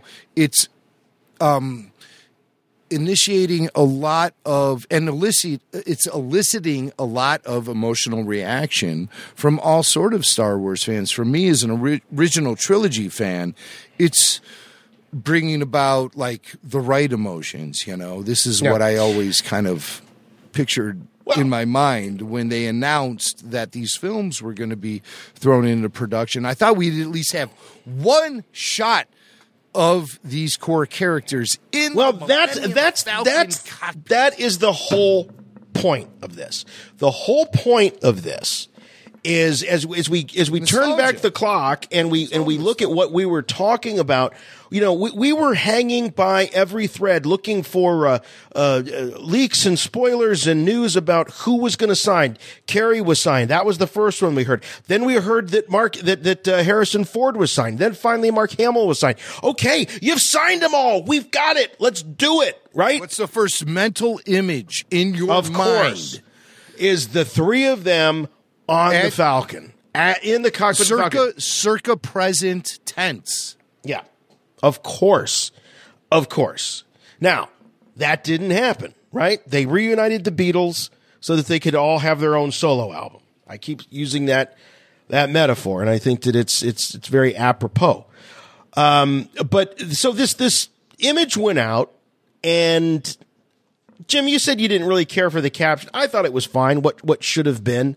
It's unnecessary. Well, okay, fine. You got to telegraph it like that. Well, I mean, I- look- it's, it's not like I'm offended by it or anything. I just think you know, um, it's just you know. Well, he's making a point. He's saying, you know what? I'm going to call this movie Star Wars what should have been. All right. So he's he's not he's not um, leaving any room for doubt here. This is what he intended by it. So this catches the eye of Mark Hamill. Mark Hamill, who's a big user of social media, especially on Twitter, has a huge following, and he retweets this photo. And he does hashtag missed opportunities.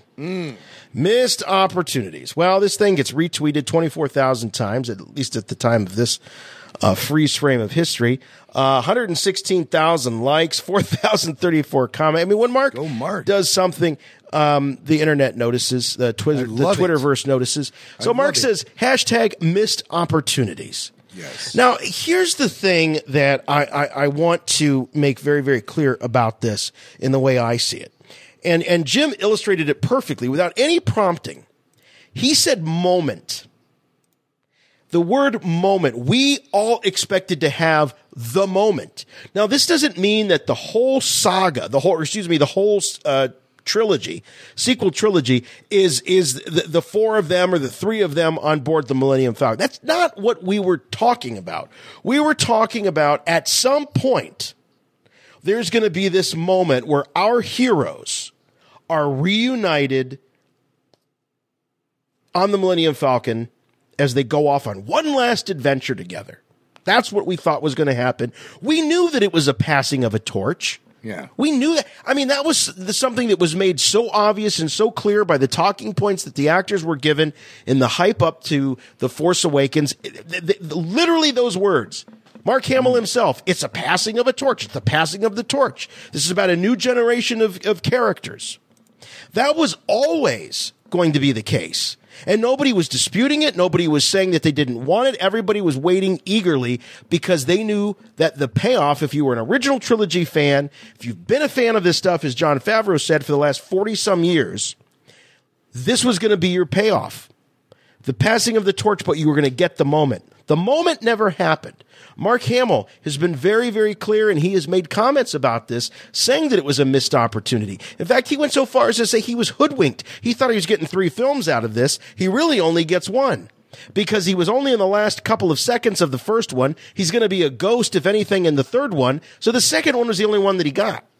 And they signed him for three movies. Now, he puts this thing out and just says missed opportunities.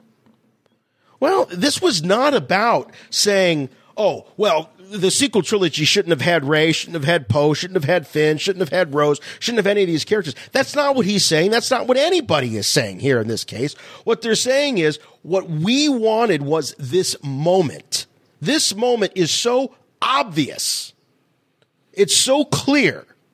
It's so uh, uh, self evident that it would take, frankly, someone just being belligerent or ignorant to not provide it. Here, here. So Mark tweets this, and what happens? All hell breaks loose. Now, all of a sudden, uh, Mark Hamill is getting. Uh, th- this is political. This is a guy that practically makes a career out of going on Twitter every day and saying everything nasty he can about Republicans, what have you. That's his purview. But here's a case where he's not being political at all. This has nothing to do with politics.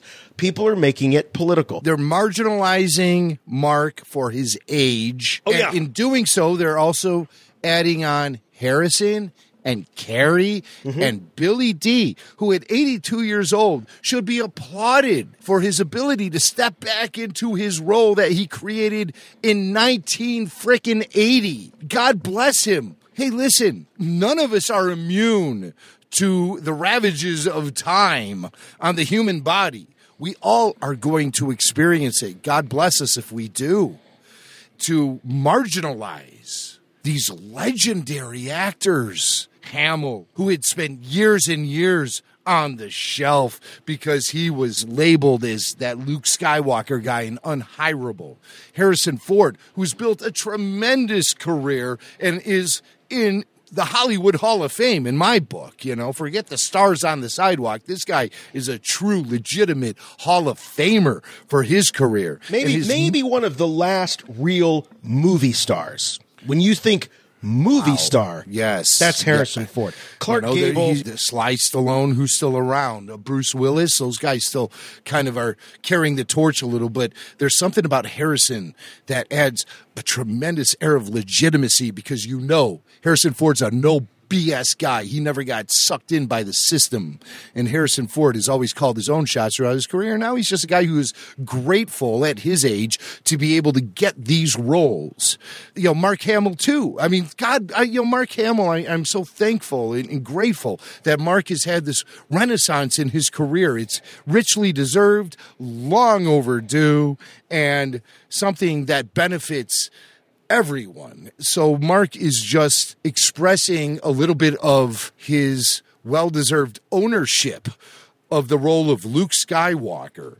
If there's anyone who is going to make a commentary about the role of Luke or the character of Luke who would earn more respect from me, is a guy named George Lucas. The next one is Mark Hamill. Those are my top two guys on the totem pole. But that's just me, you know. I'm not talking about how the business works. Uh, Mark acknowledges many times that, you know, he, he understands how the business works. But in reality, I think when it comes to having a clear idea and definition about what makes Luke Skywalker tick, there are only two people to talk to, and that's George Lucas and Mark Hamill. Yeah.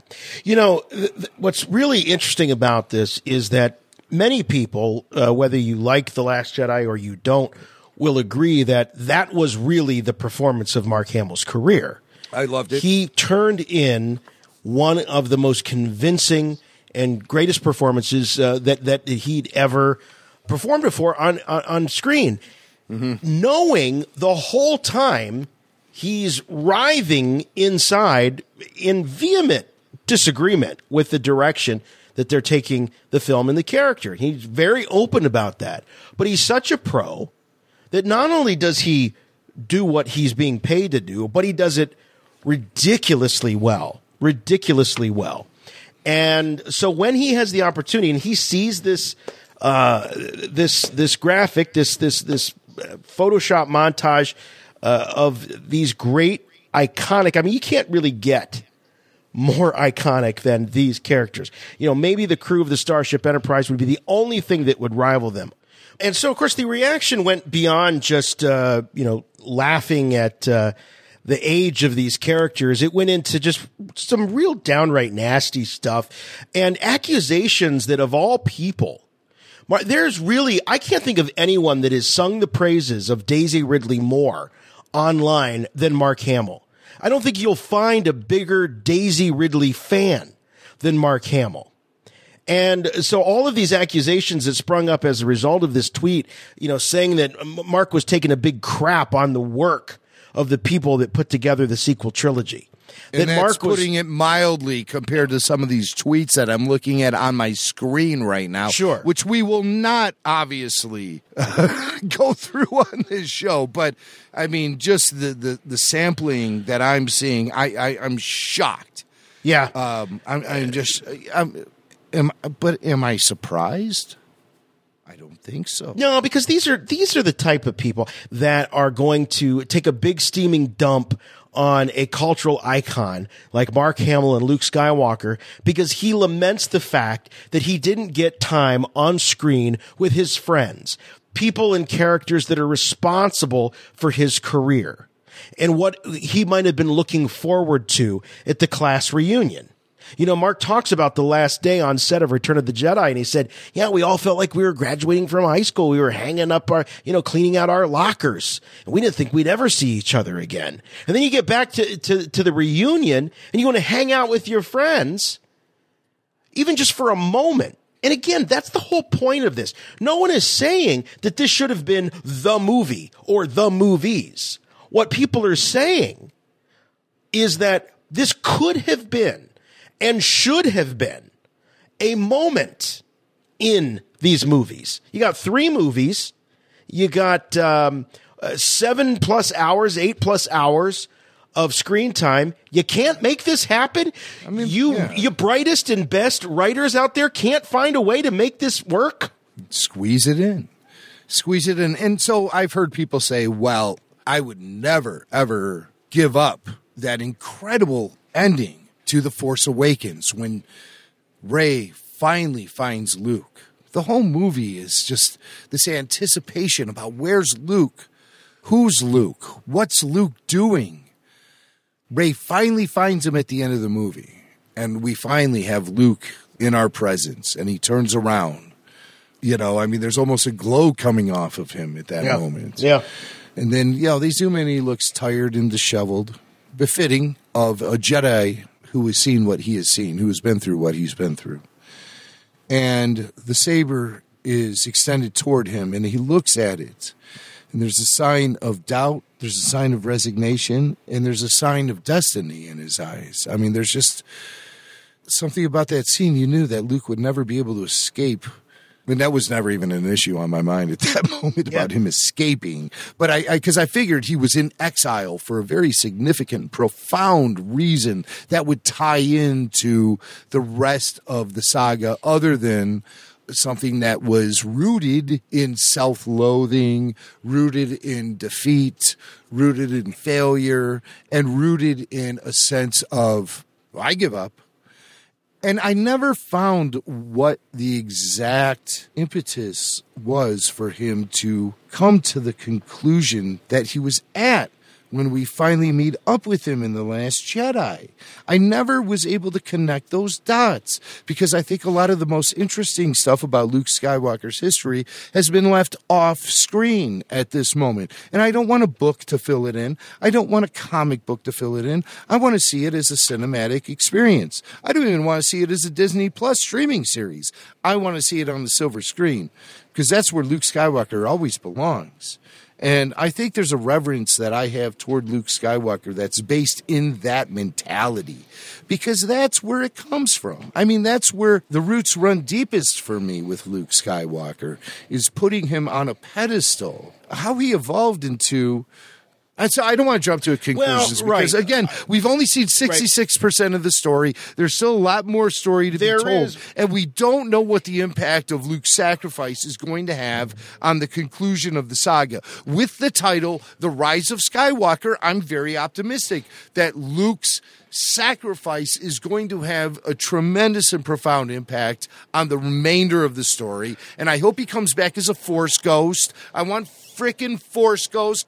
Damn it, I want Force ghost. All right. Well, the story at hand here is more about the uh, the internet's treatment of Mark Hamill. Now, Mark Hamill again has been carrying uh, on for all of uh, the, the causes out there online, but then he crosses the line by for one moment insinuating that these characters step into the spotlight ahead of the characters that have been created for this uh, sequel trilogy, and that's it. That how dare he? How dare he claim that these iconic characters have a moment together? And you've got people saying, uh, "I love this." Uh, this guy uh, on Twitter, um, uh, not gonna lie, this movie would be boring as f.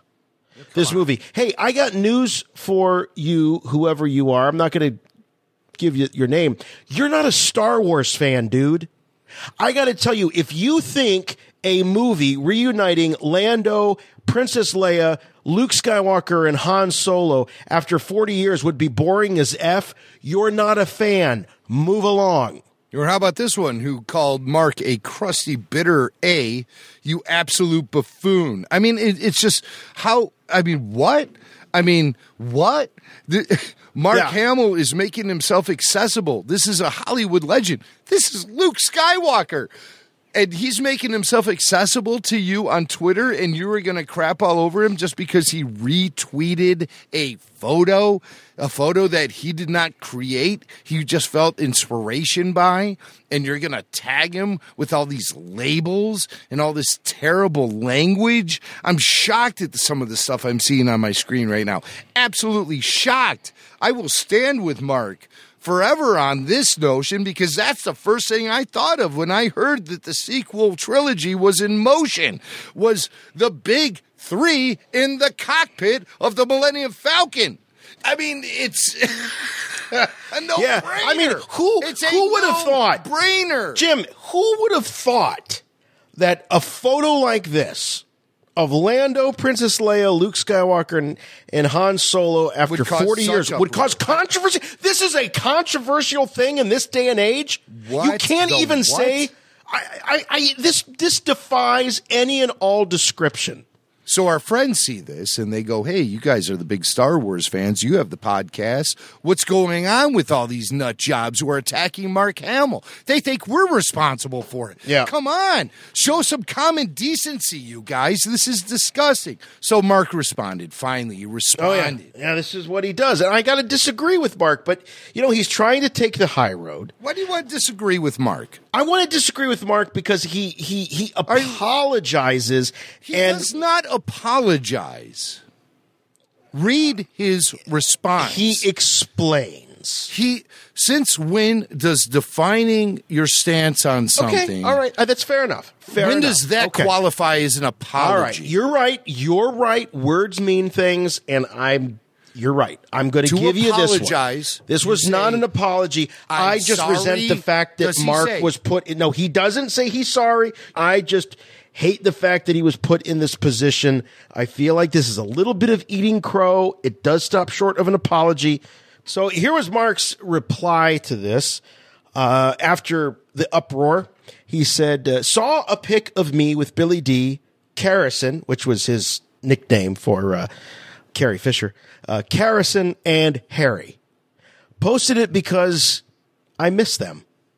Nothing more, nothing less.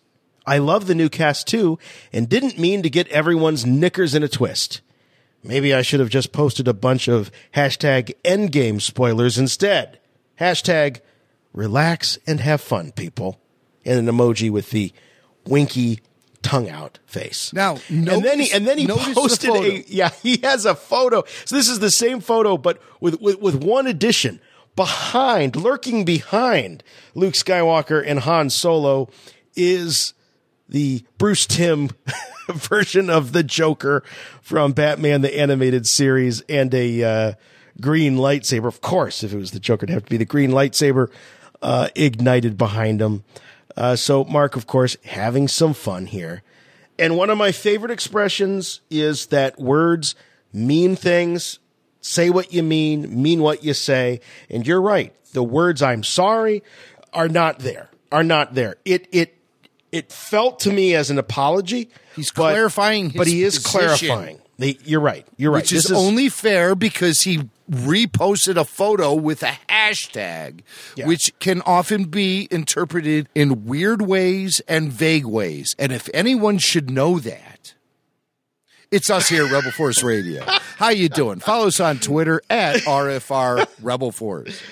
Um, so what I love about this is that who who comes, you know, you need one guy to douse a little bit of cold water on a hot situation.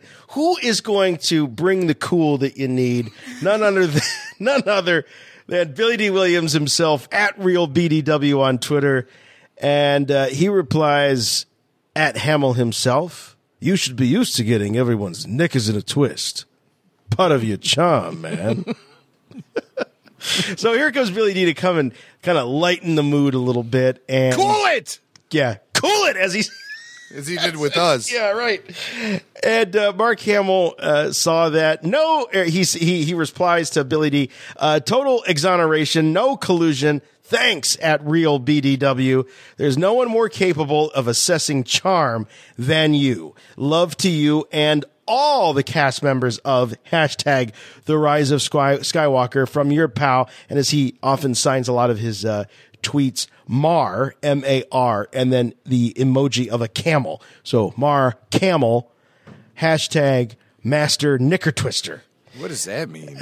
Well, because he was saying that he didn't mean to get everyone's knickers in a twist. Oh, so I see. I He's see. the because master. before, remember, he, he called himself uh, Master Hamster or something. yeah, the hamster or something. That's what I'm like. I saw that and I'm like, I've been a Star Wars fan for 40 something years and never once did I ever consider calling the guy Master Hamster. Saying, yeah, maybe I don't know what the hell's going on anymore. Well, you know, I, No, I, I, I- feel that way, and you know, there's a lot of this uh, accusations being thrown Yeah, around you about. know, we heard this. A lot of um, ageism. Yeah. A lot of marginalization over an actor like Mark Hamill because of his. He's only in his sixties. To me, that seems like homeboy territory. You know, a guy in his sixties. Are you kidding me? We're all going to get there way quicker than you can acknowledge. Uh, I'm not there. Jason's not there. Uh, you know, Mark is a guy who uh, we respect as someone who has blazed the trail for so many Hollywood actors. There was a very small list of actors who embodied their character, who became really known for their character before Star Wars.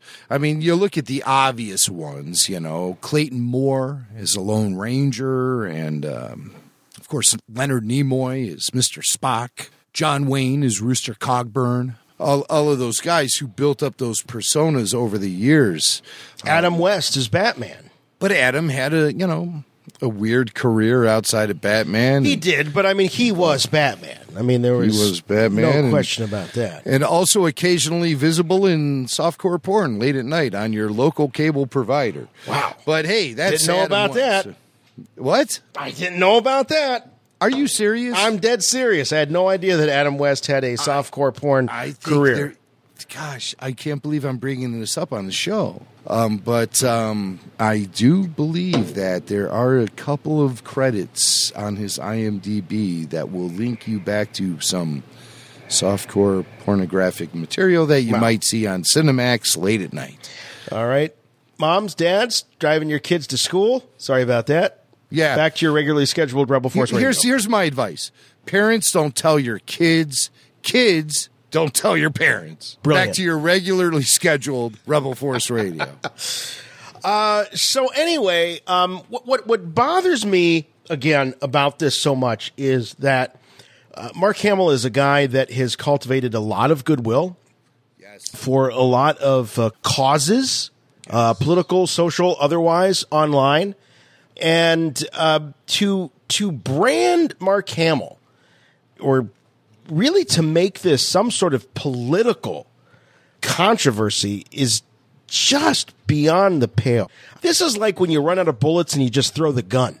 I mean, this is this would be silly and laughable if it wasn't so sad at the same time that all Mark Hamill is doing is echoing the sentiment that a lot of fans have had. he himself has had for a personal reason. The fans have had it because they want to see their heroes up on the big screen one more time, uh, teaming up to face off the ultimate evil. Uh, Mark Hamill, the actor, is, is is taking this at a personal level, saying these are friends of mine. These are people that, you know, I mean, we can't discount what the loss of Carrie Fisher means to a guy like Mark Hamill. The idea that this uh, reunion on screen was at one time possible, but is now impossible due to Carrie's real death, uh, Harrison Ford's cinematic death, Luke Sca- Mark Hamill's cinematic death. Um, again, no one disputes, disagrees, or uh, otherwise rejects the idea that this was a passing of the torch. We knew it going in. We knew it going in.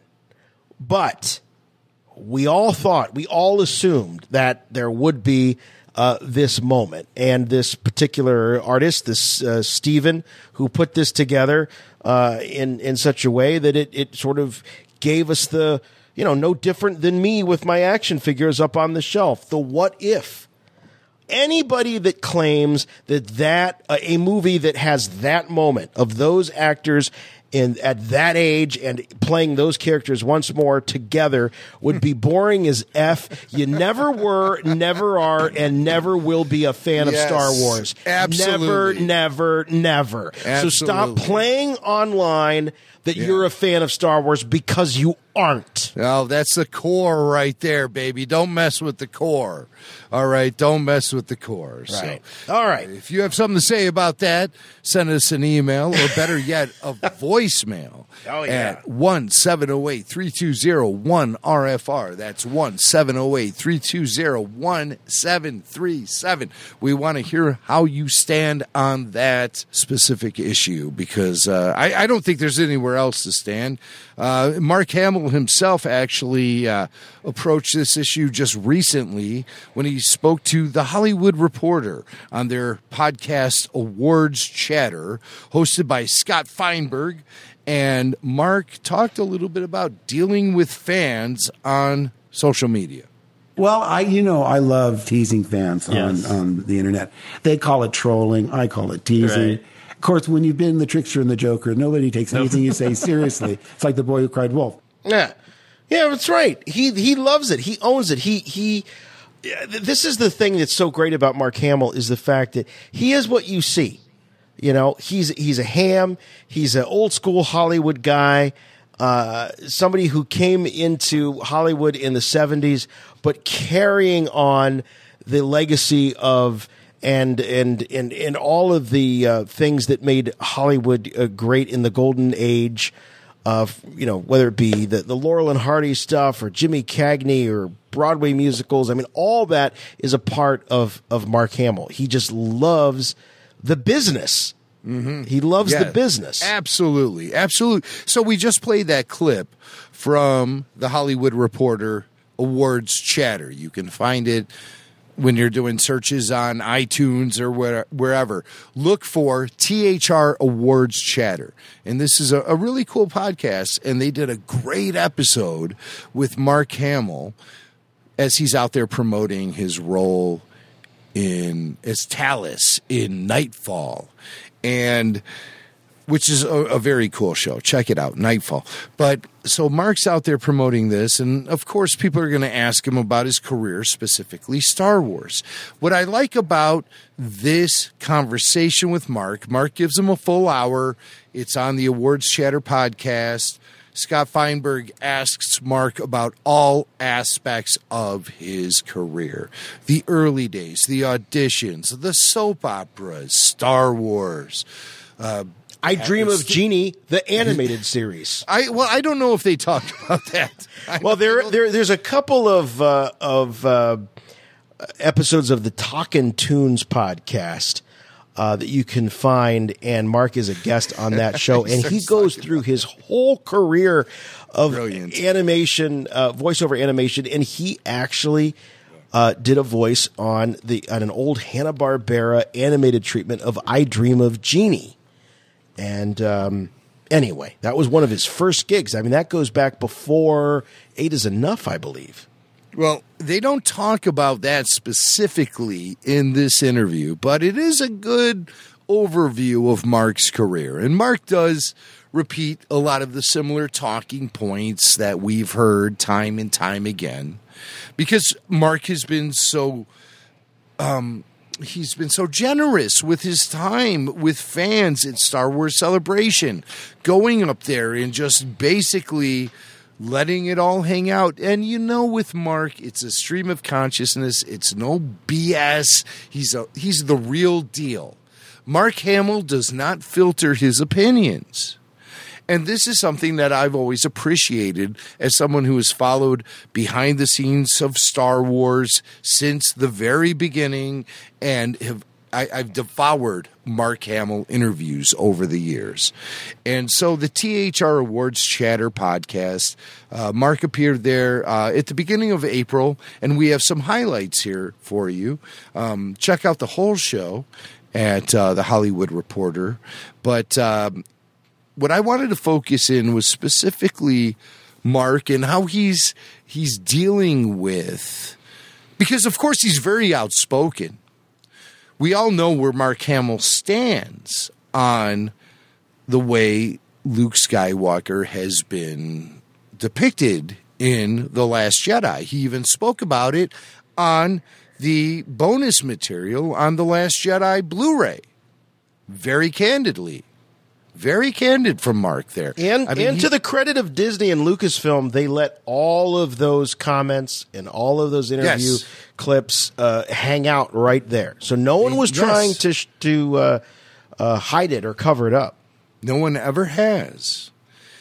Um, so uh, Mark talks a little bit about how you know, excuse me. Mark talks a little bit about how he's been dealing with the reality of the way his character is being portrayed in the sequel trilogy. Well, it's certainly been challenging.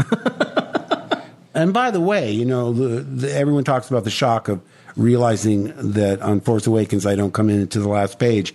A bigger shock to me was them killing Han Solo before Luke could ever see his best friend again. Right. I mean, it might be so selfishly motivated, but I said, "Holy cow, that's a real missed opportunity." Even having the three of us together, even briefly, right. I pitched Abrams on the idea of, you know, you can still have me come in at the very end, but how about this? How about uh, Leia's trying to contact me t- uh, telepathically? She gets frustrated because there's no answers, so she rushes to the new Death Star. Right, right, right. That's three uh, so far, but and she almost gets there when she's stopped by two stormtroopers, and just about uh, just before she's abducted, one stormtrooper turns to the other, blows him away, pulls off his helmet, and says, "Hi, sis, I'm here to rescue you." I said, "It'll blow the roof off the joint." I'm still in at the very end, and I think it's more effective to have people that really have a history with Han Solo witness his death and be unable to Right, stop it. right. His wife, the mother of his child, his best friend, instead of two characters that have known him what, 20 minutes? Right. But you know, they they get the keys to the kingdom. Right. And they get to, you know, they're the deciders. Wow. Do you just hear the passion in his voice? Yes. I, do. mean, it's. It, But let's break this down is what he real, says. This is real passion, and I love what he says here because uh, I, I have often made the comparison. If you've read William Shatner's book Star Trek Movie Memories, and there was a, uh, a a- a concept for Star Trek Generations, which was going to be the film that was going to pass the torch. Sound familiar? the uh, pass the torch from the original cast to the next generation cast, who had already proven themselves across, you know, uh, seven seasons of a of a great TV series. This is going to be the passing of the torch, and the original concept art for the film was the classic Enterprise from the uh, the, the the films, the the classic films. Uh, so the the NCC one seven zero one A, you know, the the more modern version uh, facing off firing photon torpedoes at the NCC 1701-D, which was the uh, Enterprise under the command of P- Captain Picard.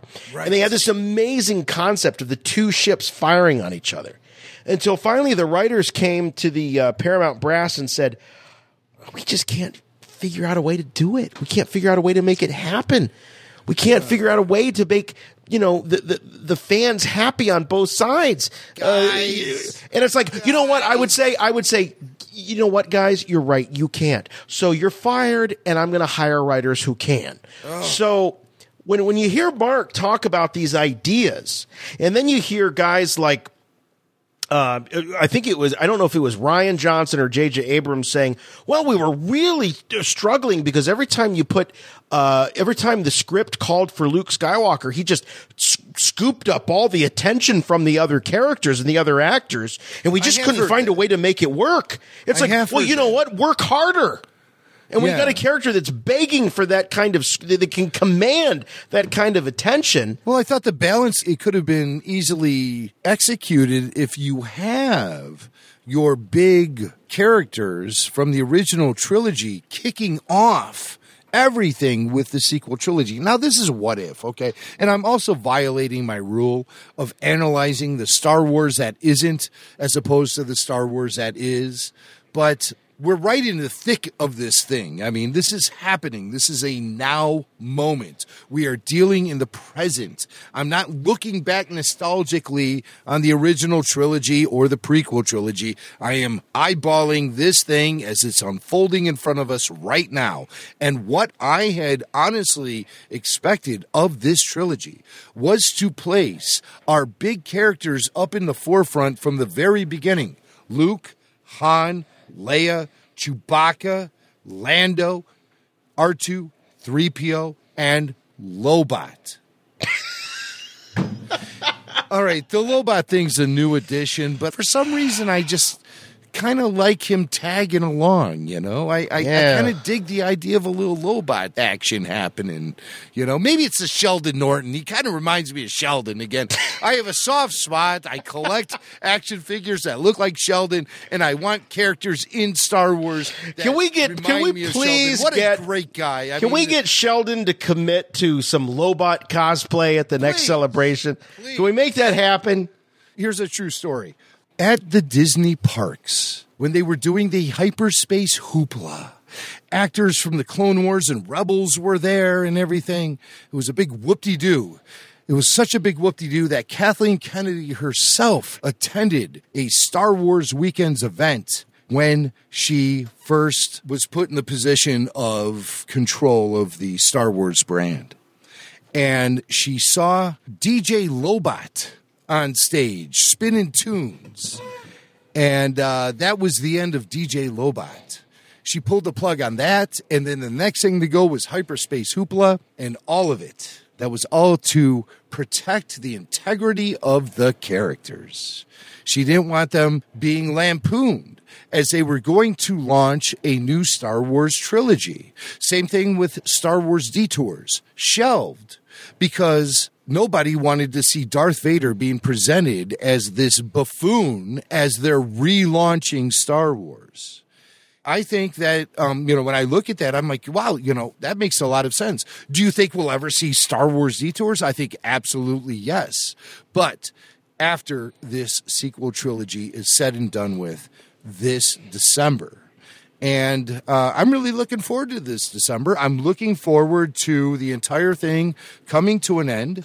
And uh, I think greener pastures are ahead of us without all the expectation, without all the fan pressure, without all the fans who know more than the filmmakers and all that stuff. I, I really Yeah. think the whole thing needs to Well- be blown up if Star Wars is to survive.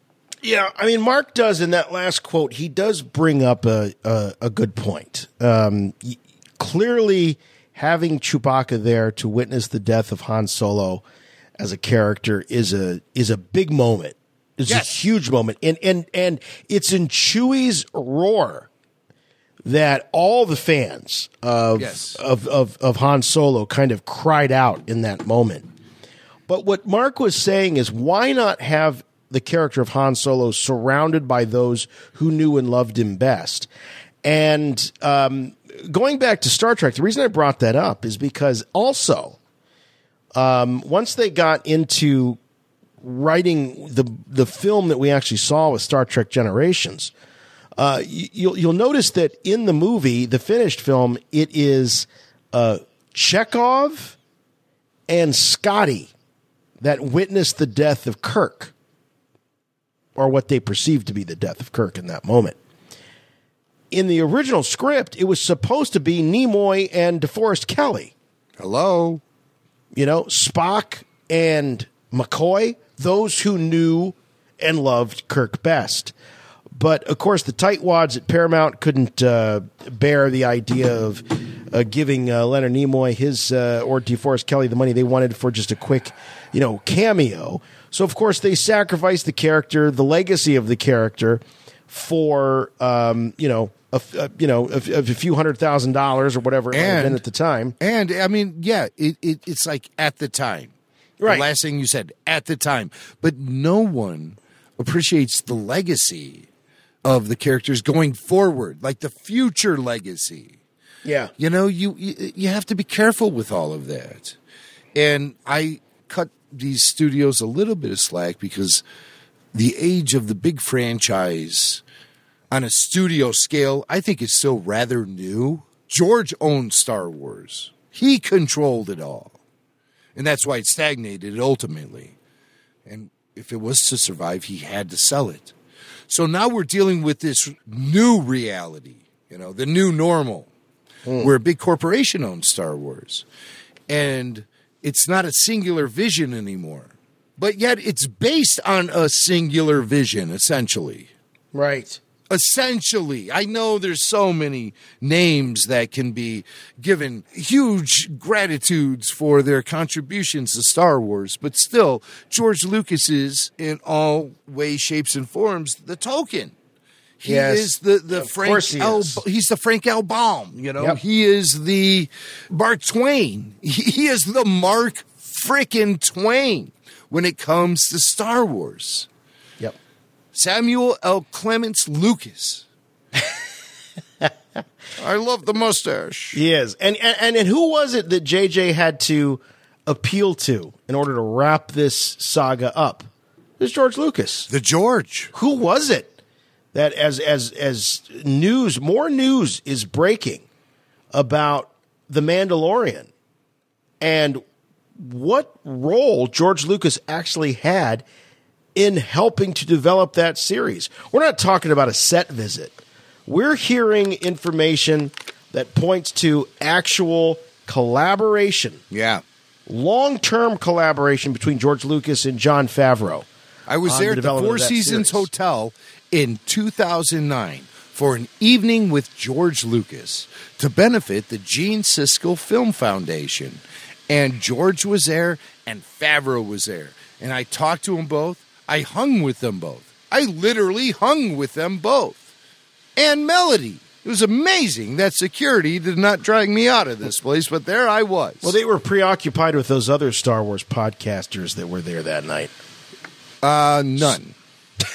no, I was there with Dean Richards from WGN, legendary Chicago journalist, um, Hosea Sanders from ABC 7 Chicago, Bill Zwecker from the Chicago Sun Times.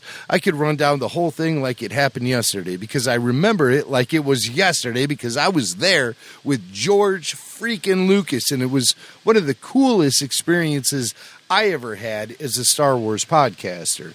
And I made many connections on that day, and I'm very grateful for all of them that I made. But the most fulfilling experience for me was to spend all of this time in this room with George and just watch how he kind of navigates people who throw themselves at him, who act very professionally around him, and family members like Mellody. You know, I was seeing the full gamut of Lucas. You read all this stuff about George and you have all these assumptions about the man, but when you're actually able to be there with him for an extended period of time, it was about 90 minutes. We were in this little room together before they opened up the ballroom doors, and all these people came upon George like these predators in the night stalking their prey.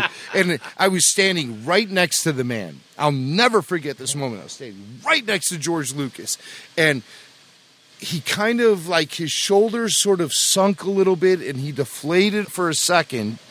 And I swear I heard an audible, huh. as the doors opened and they came upon him. And I saw it from his perspective too, which was really interesting because I was standing shoulder to shoulder with the man. And they came upon him like hordes in the night. It was like Night of the Living Dead. It was like The Walking Dead. Here they come. And they, they're all holding out stuff at him, you know, and pens and stuff. You're And- George Lucas. he graciously signed everything that was put in front of him.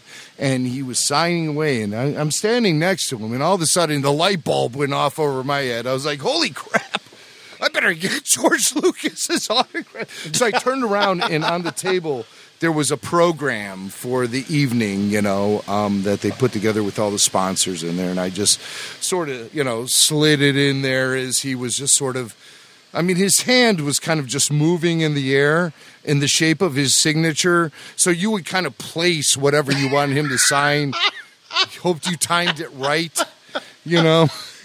And uh, Now that that would be good fodder for the Rebel Force Radio YouTube channel, since we're talking nostalgically about that whole uh, moment in time. Maybe we could get that up there uh, because Yeah, I, you know, I, I yes. remember what a great moment that was because we I knew you were going there and I knew that there was a possibility that you were going to get a chance to get the man on mic. And uh, that was a huge deal when I got that text from you that it, it indeed had happened. yeah, it was had happened. I- yeah, I, was- I, I have to say, I mean, you asked me if any other podcasters were there. It really was the all stars of Chicago and national media there. But I mean, it was a small group, and it was mostly local because of Mellody Hobson's ties to the city of Chicago. And of course, George and Mellody maintain a residence here, and they're very tightly connected with elements of the Chicago community. Now, if memory serves, Jim, don't you hold the distinction of being the first to actually capture Mellody Hobson on microphone talking about Star Wars? Yeah, Steve Sansweet told me that I'm the only person who ever actually talked to Mellody Hobson about Star Wars. And it was just a brief little thing after, because it was a line of people. It was George, and then it was Mellody, and then it was Jon Favreau. And so I'll put these interviews up on the Rebel Force Radio YouTube channel. There's almost something that embarrasses me a little bit about it because I was obviously super nervous uh, going into this thing. Uh, there were a lot of questions I wanted to ask George Lucas, but I, I didn't want to cross any sort of line, any kind of boundaries with him. And I had a sense that those boundaries were there. and, um, and you know, I just was, you know, fanboy, fanboy. No one blames you. I, the press no line. one blames you Listen, for that. and before I did this, I've been on many press lines. Okay, I've been to the Oscars. I've been to Comedy Relief and done one on one with guys like Robin Williams, Whoopi Goldberg, and uh, Billy Crystal. You know those guys. I hung out on the rooftop at Radio City Music Hall. I was there at the Billboard Music Awards. I was there at, at the MTV Music Awards, and I hung out in the Red Hot Chili Peppers trailer. Hey, you know what? After I've been the on, show, I've but been on but the, this uh, moment, this I've been on the rooftop of. Radio City Music Hall. Yeah, but you didn't do what I did up there. Whoa, definitely did not. No, I'm there with Broadway people. Oh no, Uh, Oh, no. I'm not I there was- with the, with the Red Hot there- Chili Peppers. And so listen, I'm up there with jazz hands and uh, Hello. and box steps. but you know, I've I've had a lot of red carpet experiences in my life due to my radio career and my broadcasting career, but nothing was like that moment when I was with George Lucas at the Four Seasons in downtown Chicago Yeah, on that you- press you're, line. You're an eight year old kid all of a sudden again. I mean, of course you are. This is like sitting on Santa's lap for you. This is my a son's huge moment. I the, the, right before I, I I got in the car to go downtown, I went to my son's little league baseball game, and there was a kid on the team, and they were all cheering for him. I mean, this kid was a superstar little league player, so everyone was yelling his name constantly. His name was Lucas. Oh my! Lucas, Lucas! They're all chanting this, and I'm like, getting ready to go to this event to potentially be on the press line with George Lucas. The first time I'm ever going to talk, and the only time really that I talk one on one with George Lucas. And I have that thought in the back of my mind. And all during the Little League game, the parents are all yelling, Lucas, Lucas, Lucas, Lucas. I'm like, I'm going nuts here. The pressure is on. The pressure is on. So, um, that was those. So I'm going to put that. Uh, Yeah. I'll put the uh, So- evening with George Lucas the, up the, on the, YouTube. the, the chemistry between Favreau and George Lucas was uh, goes all the way back to then. Oh, yeah. oh, yeah. And I'm sure this before was- then, but you know, we we did not know of Jon Favreau's involvement with Star Wars: The Clone Wars and voicing Pre Vizsla. We did not know that. That was not public knowledge at the time of that event.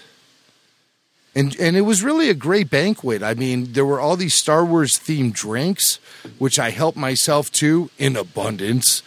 And um, we had some technical difficulties, so only I only have half of the um, Q and A that Favreau did with George right after the dinner was served.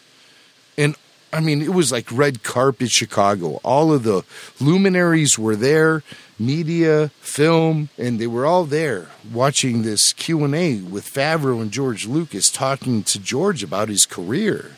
Yeah, I'll, I'll put up what I have on YouTube. I talked to George, I talked to Mellody, and I talked to Favreau himself. I, I guess the time is now. Uh, a good time. we should, we that. should, but we we have a couple more Mark Hamill clips before we sign off here. Uh, this uh, again, this goes back to the Hollywood Reporter, the the, the podcast. Uh, Scott Feinberg is the host, and um, here Mark is talking about um, the relief that he felt when he looks back and at least got a moment on camera with uh, Carrie Fisher in the Last Jedi. At least I had that one scene with Carrie. We were never reunited, all, all of us together. But, uh, you know, I played it because I knew Luke was going to die, so it would be the last time I saw her. And it took on such a different meaning after the real life events that it just throws me out of the movie. I haven't really been able to process that the way I should. And it's hard because you go out when I did the press for The Last Jedi, obviously everyone wants to talk about it. So you mm-hmm. find yourself endlessly mm-hmm. grieving in, in public and it's it's just hard and uh it's you know uh, it's still so sad. Mm-hmm. She had impeccable timing, except in this case because you know Harrison was more prominent in seven, I was more prominent in eight. She was meant to be more prominent in nine, but you know But you know, Well, we, we, we knew that, and, and that was the, you know, that we, we heard that in uh, right after Seven was uh, released. Some of the the leaks, and likely some of these were on purpose leaks that said, "Oh, fear not." Um, seven is Harrison's movie, eight is Mark's movie, and nine will be Carrie's movie. And once Carrie passed away, we walked into Last Jedi. Our subsequent viewings of The Last Jedi were just much, much different because Yeah, yeah. Uh, we thought, wait a minute, this throws the whole thing off track. Are you still going through the, through through with this? You're still going to kill off Luke Skywalker, knowing that your ace in the hole for Episode Nine is not going to be there. Wow, what a crazy thing that we're dealing with here. I mean, and it doesn't get talked about too often, but the impact of Carrie Fisher's death and the black cloud it, it has put over this entire sequel trilogy. To me, as a fan, emotionally, Yeah. somebody like Carrie Fisher is a, a name that I have had in the bright lights of my life since 1977, and I worship her. I worship Carrie so much, and and you know the emotional impact of her loss is something that uh, I continue to feel. Quite honestly, a question that I'm going to ask right now, which I never have before, and I've never even thought about until this very moment, is does Carrie's unfortunate passing put that black cloud over the sequel trilogy in general? Is that Yeah. something that maybe original trilogy generation fans feel, or uh, the extended generation? I, I, I don't know if that impact is Well- being felt on new fans, sequel trilogy generation fans. I don't know. I don't know. Really, Yeah. the only people I can ask are my my sons, sixteen and twenty. Yeah. They're they're fresh on the scene. I imagine over the next five years we're going to be hearing from podcasters who grew up strictly with the sequel trilogy, and their perspective might be very eye opening.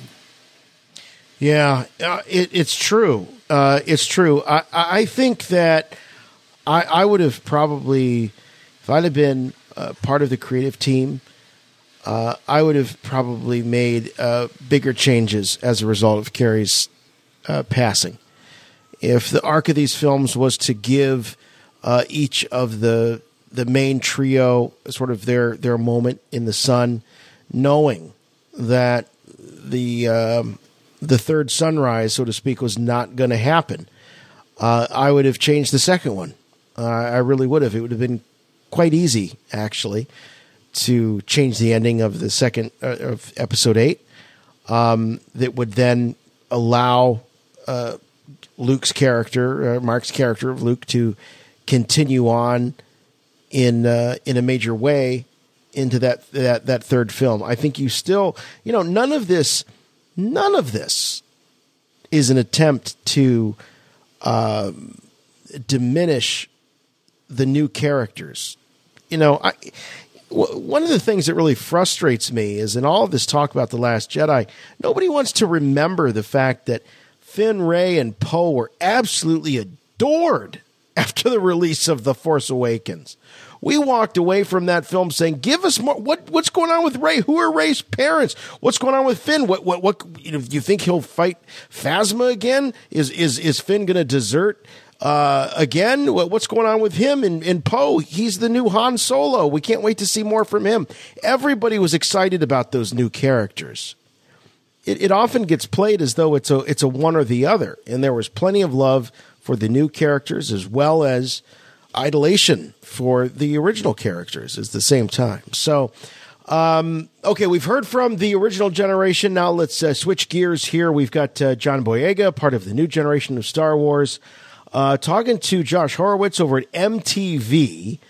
And uh, Josh was there uh, in the press gaggle at Star Wars Celebration. And uh, John was on mic with Josh Horowitz. Jim, what kind of perspective is he uh, bringing to this? This is right after the the big panel for uh, episode nine, the trailer, and the fans, and everybody's Yes. excited. John's excited. What does he have to say? the Star Wars team ups is what we all kind of love so much. We love the chemistry between the characters, and it's undeniable that Boyega, John Boyega's Finn, had a lot of chemistry with Daisy Ridley's Rey in episode 7 the force awakens and that was kind of lacking in uh, episode 8 and now with episode 9 on the horizon we're wondering who is Finn going to be teamed up with in this episode. What I've been looking forward to is getting the big three of the sequel trilogy together, which is something we haven't really seen yet. So thankfully, John Boyega does confirm we'll probably be getting those moments. A lot of it is is is Finn, Poe, and Rey and Jannah all going through this big, massive adventure. Myself and Oscar have been dying for the audience to experience what we're actually like in real life, our chemistry, and you only got, got to see a bit of that in seven. In nine, oh, it's all over. It's great. The It's fanfic is gonna be no, reborn. Honestly, it's like the, the the bros. Like it's such a bro moment. It's so many bro moments, and I love it. Yes. Bro moments. Bromance. Moments. Bromance. Yes, that's what we got going on right here. So I, I'm very encouraged by what I'm hearing because a big part of what made Star Wars work for me was the chemistry, was the chemistry with Han, Luke, and Leia, with those actors, Mark Harrison and Carrie. It was in the prequel trilogy. It was Ewan, Natalie, and of course, Hayden. There was a chemistry there. I like that. I, I want to see that being replicated in the sequel trilogy, but we haven't had that opportunity yet because you haven't had the big three together. And the big three of the sequel trilogy clearly is Finn, Poe, and Rey. Give us those big adventure moments. I think we're going to get it in episode nine. I think it's going to mean a lot.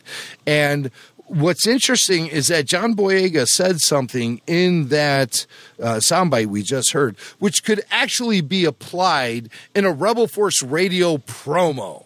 It's so many bro moments, and I love it. Yes, yes, there are. Yes, there are. But you know, I mean, that's uh, something that ties the chemistry of Star Wars together.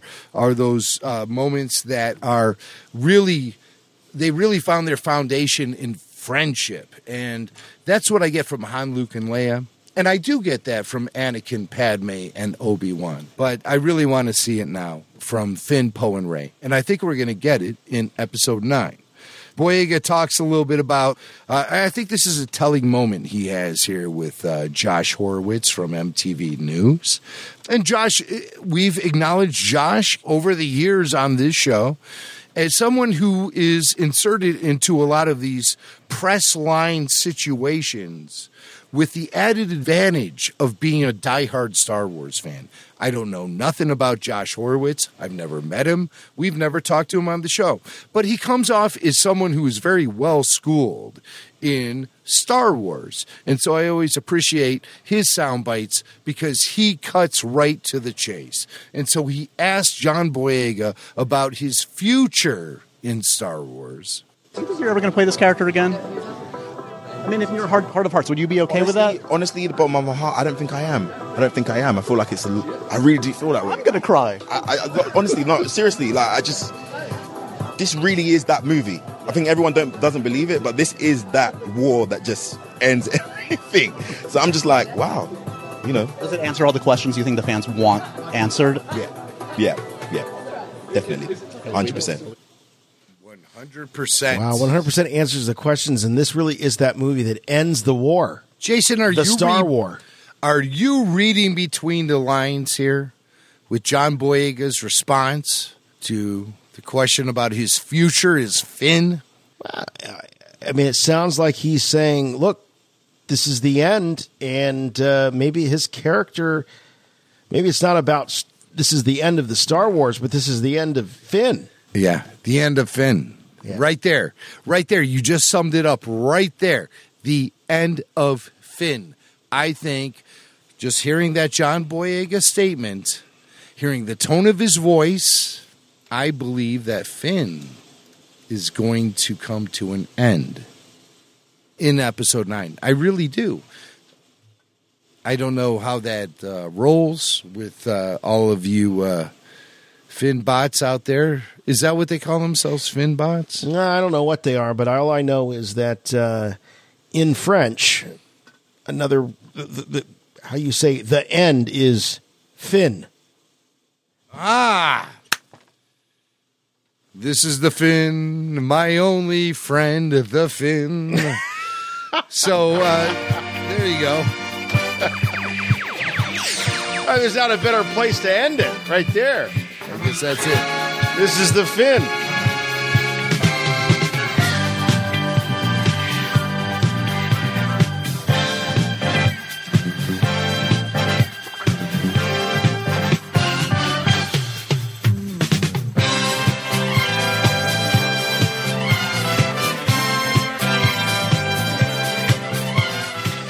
All right, all right. I'm going to save you the time. Don't send the emails about, you guys are so negative. It's not about being negative, it's about Opinion. offering commentary about where we are.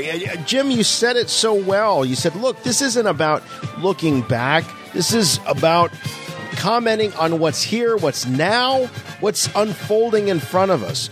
Right. Rarely do you have the opportunity to know that you're living in historic times and being able to offer real commentary. Once we see episode nine, me and Jason might be eating our own words. Or we might be saying, see, But it doesn't matter. We're in this moment right now. And this is the moment where we should be speculating like crazy. And we should be jumping to conclusions, drawing assumptions, only to be on board with all the twists and turns that happen on December 20th at your local multiplex. I'm signed up for that. I hope you're signed up for that too. And I look forward to talking about it until we get there and then, you know, after it happens, when it happens, and for years afterwards. I mean, this stuff is meant to be analyzed. We're still talking about the 1977 film release for crying out loud. We'll never stop talking about Star Wars. We'll never stop analyzing it, and we'll never stop having fun with it. So jump on board. For sure. Jump on board, and uh, we'd love to have you as a member of our Patreon supporters. You can get RFR All Access only via Patreon support, and you'll never miss an episode of bonus content like RFR Rush Hour, Rewind, Q&A. It's all there. Plus, giveaways, early access to RFR events when they happen, like, I don't know, maybe a... Uh, Star Wars Episode 9 The Rise of Skywalker extravaganza coming to a city near you, perhaps. Wow, we haven't even talked about that yet. Yeah, but I'm sure it's going to happen. Yeah. Also, uh, big, big, big thanks to all of you that support us there on Patreon already. Uh, really appreciate it. Also, special thanks to our sponsors this week, our good friends at Audible. You can uh, check it all out there at audible.com forward slash RFR. Also, the email address, uh, show at rebelforceradio.com and the voicemail line 708 320 1RFR. And you can find us on Facebook. You can also find us on uh, Twitter, though you'll never find a more wretched hive of scum and villainy. Yeah. Be cautious on Twitter. The official website, rebelforceradio.com. A great place to uh, catch up on all things and everything Rebel Force Radio, including uh, past episodes. All the archives are there. Plus, uh, got that photo gallery. Celebration Chicago through the eyes of Rebel Force Radio. That's available for you there at rebelforceradio.com, and as well as uh, some merch. Got some great quality t shirts, hats, mugs, you name it. We got it over there. Say it loud, say it proud. Your support of Rebel Force Radio. Also, iTunes. If you're looking for a place to subscribe and review your favorite podcasts like Rebel Force Radio, iTunes is the place. Just one rule on those reviews, please. Make them good. And you can find Rebel Force Radio streaming online just about everywhere, including WGNPlus.com. Wow. Heritage radio station in Chicago. What an honor. What a privilege. Also on YouTube, iHeartRadio, Spotify, Google Play, Stitcher, SoundCloud, just about anywhere you can find podcasts. We are there. And if we're not there, add us. You can do that. Rebel Force Radio. We'll see you next time. What a great, great, exciting adventure it was this week. Digesting the good, the bad, the ugly. But it's all Star Wars. And like I said, we are living through Star Wars history right here, right now, and you couldn't find a better place to observe it than Rebel Force Radio. Appreciate it so much. We'll see you next time for Rebel Force Radio. I'm Jason. I'm Jimmy Mac. And remember,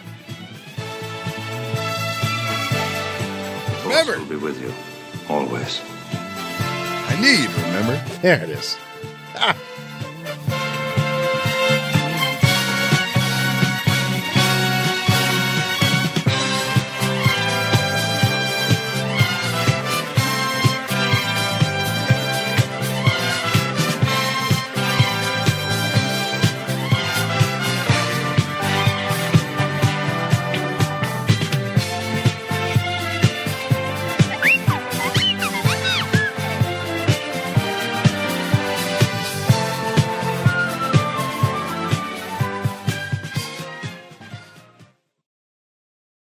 so many bro moments, and I love it. There it is.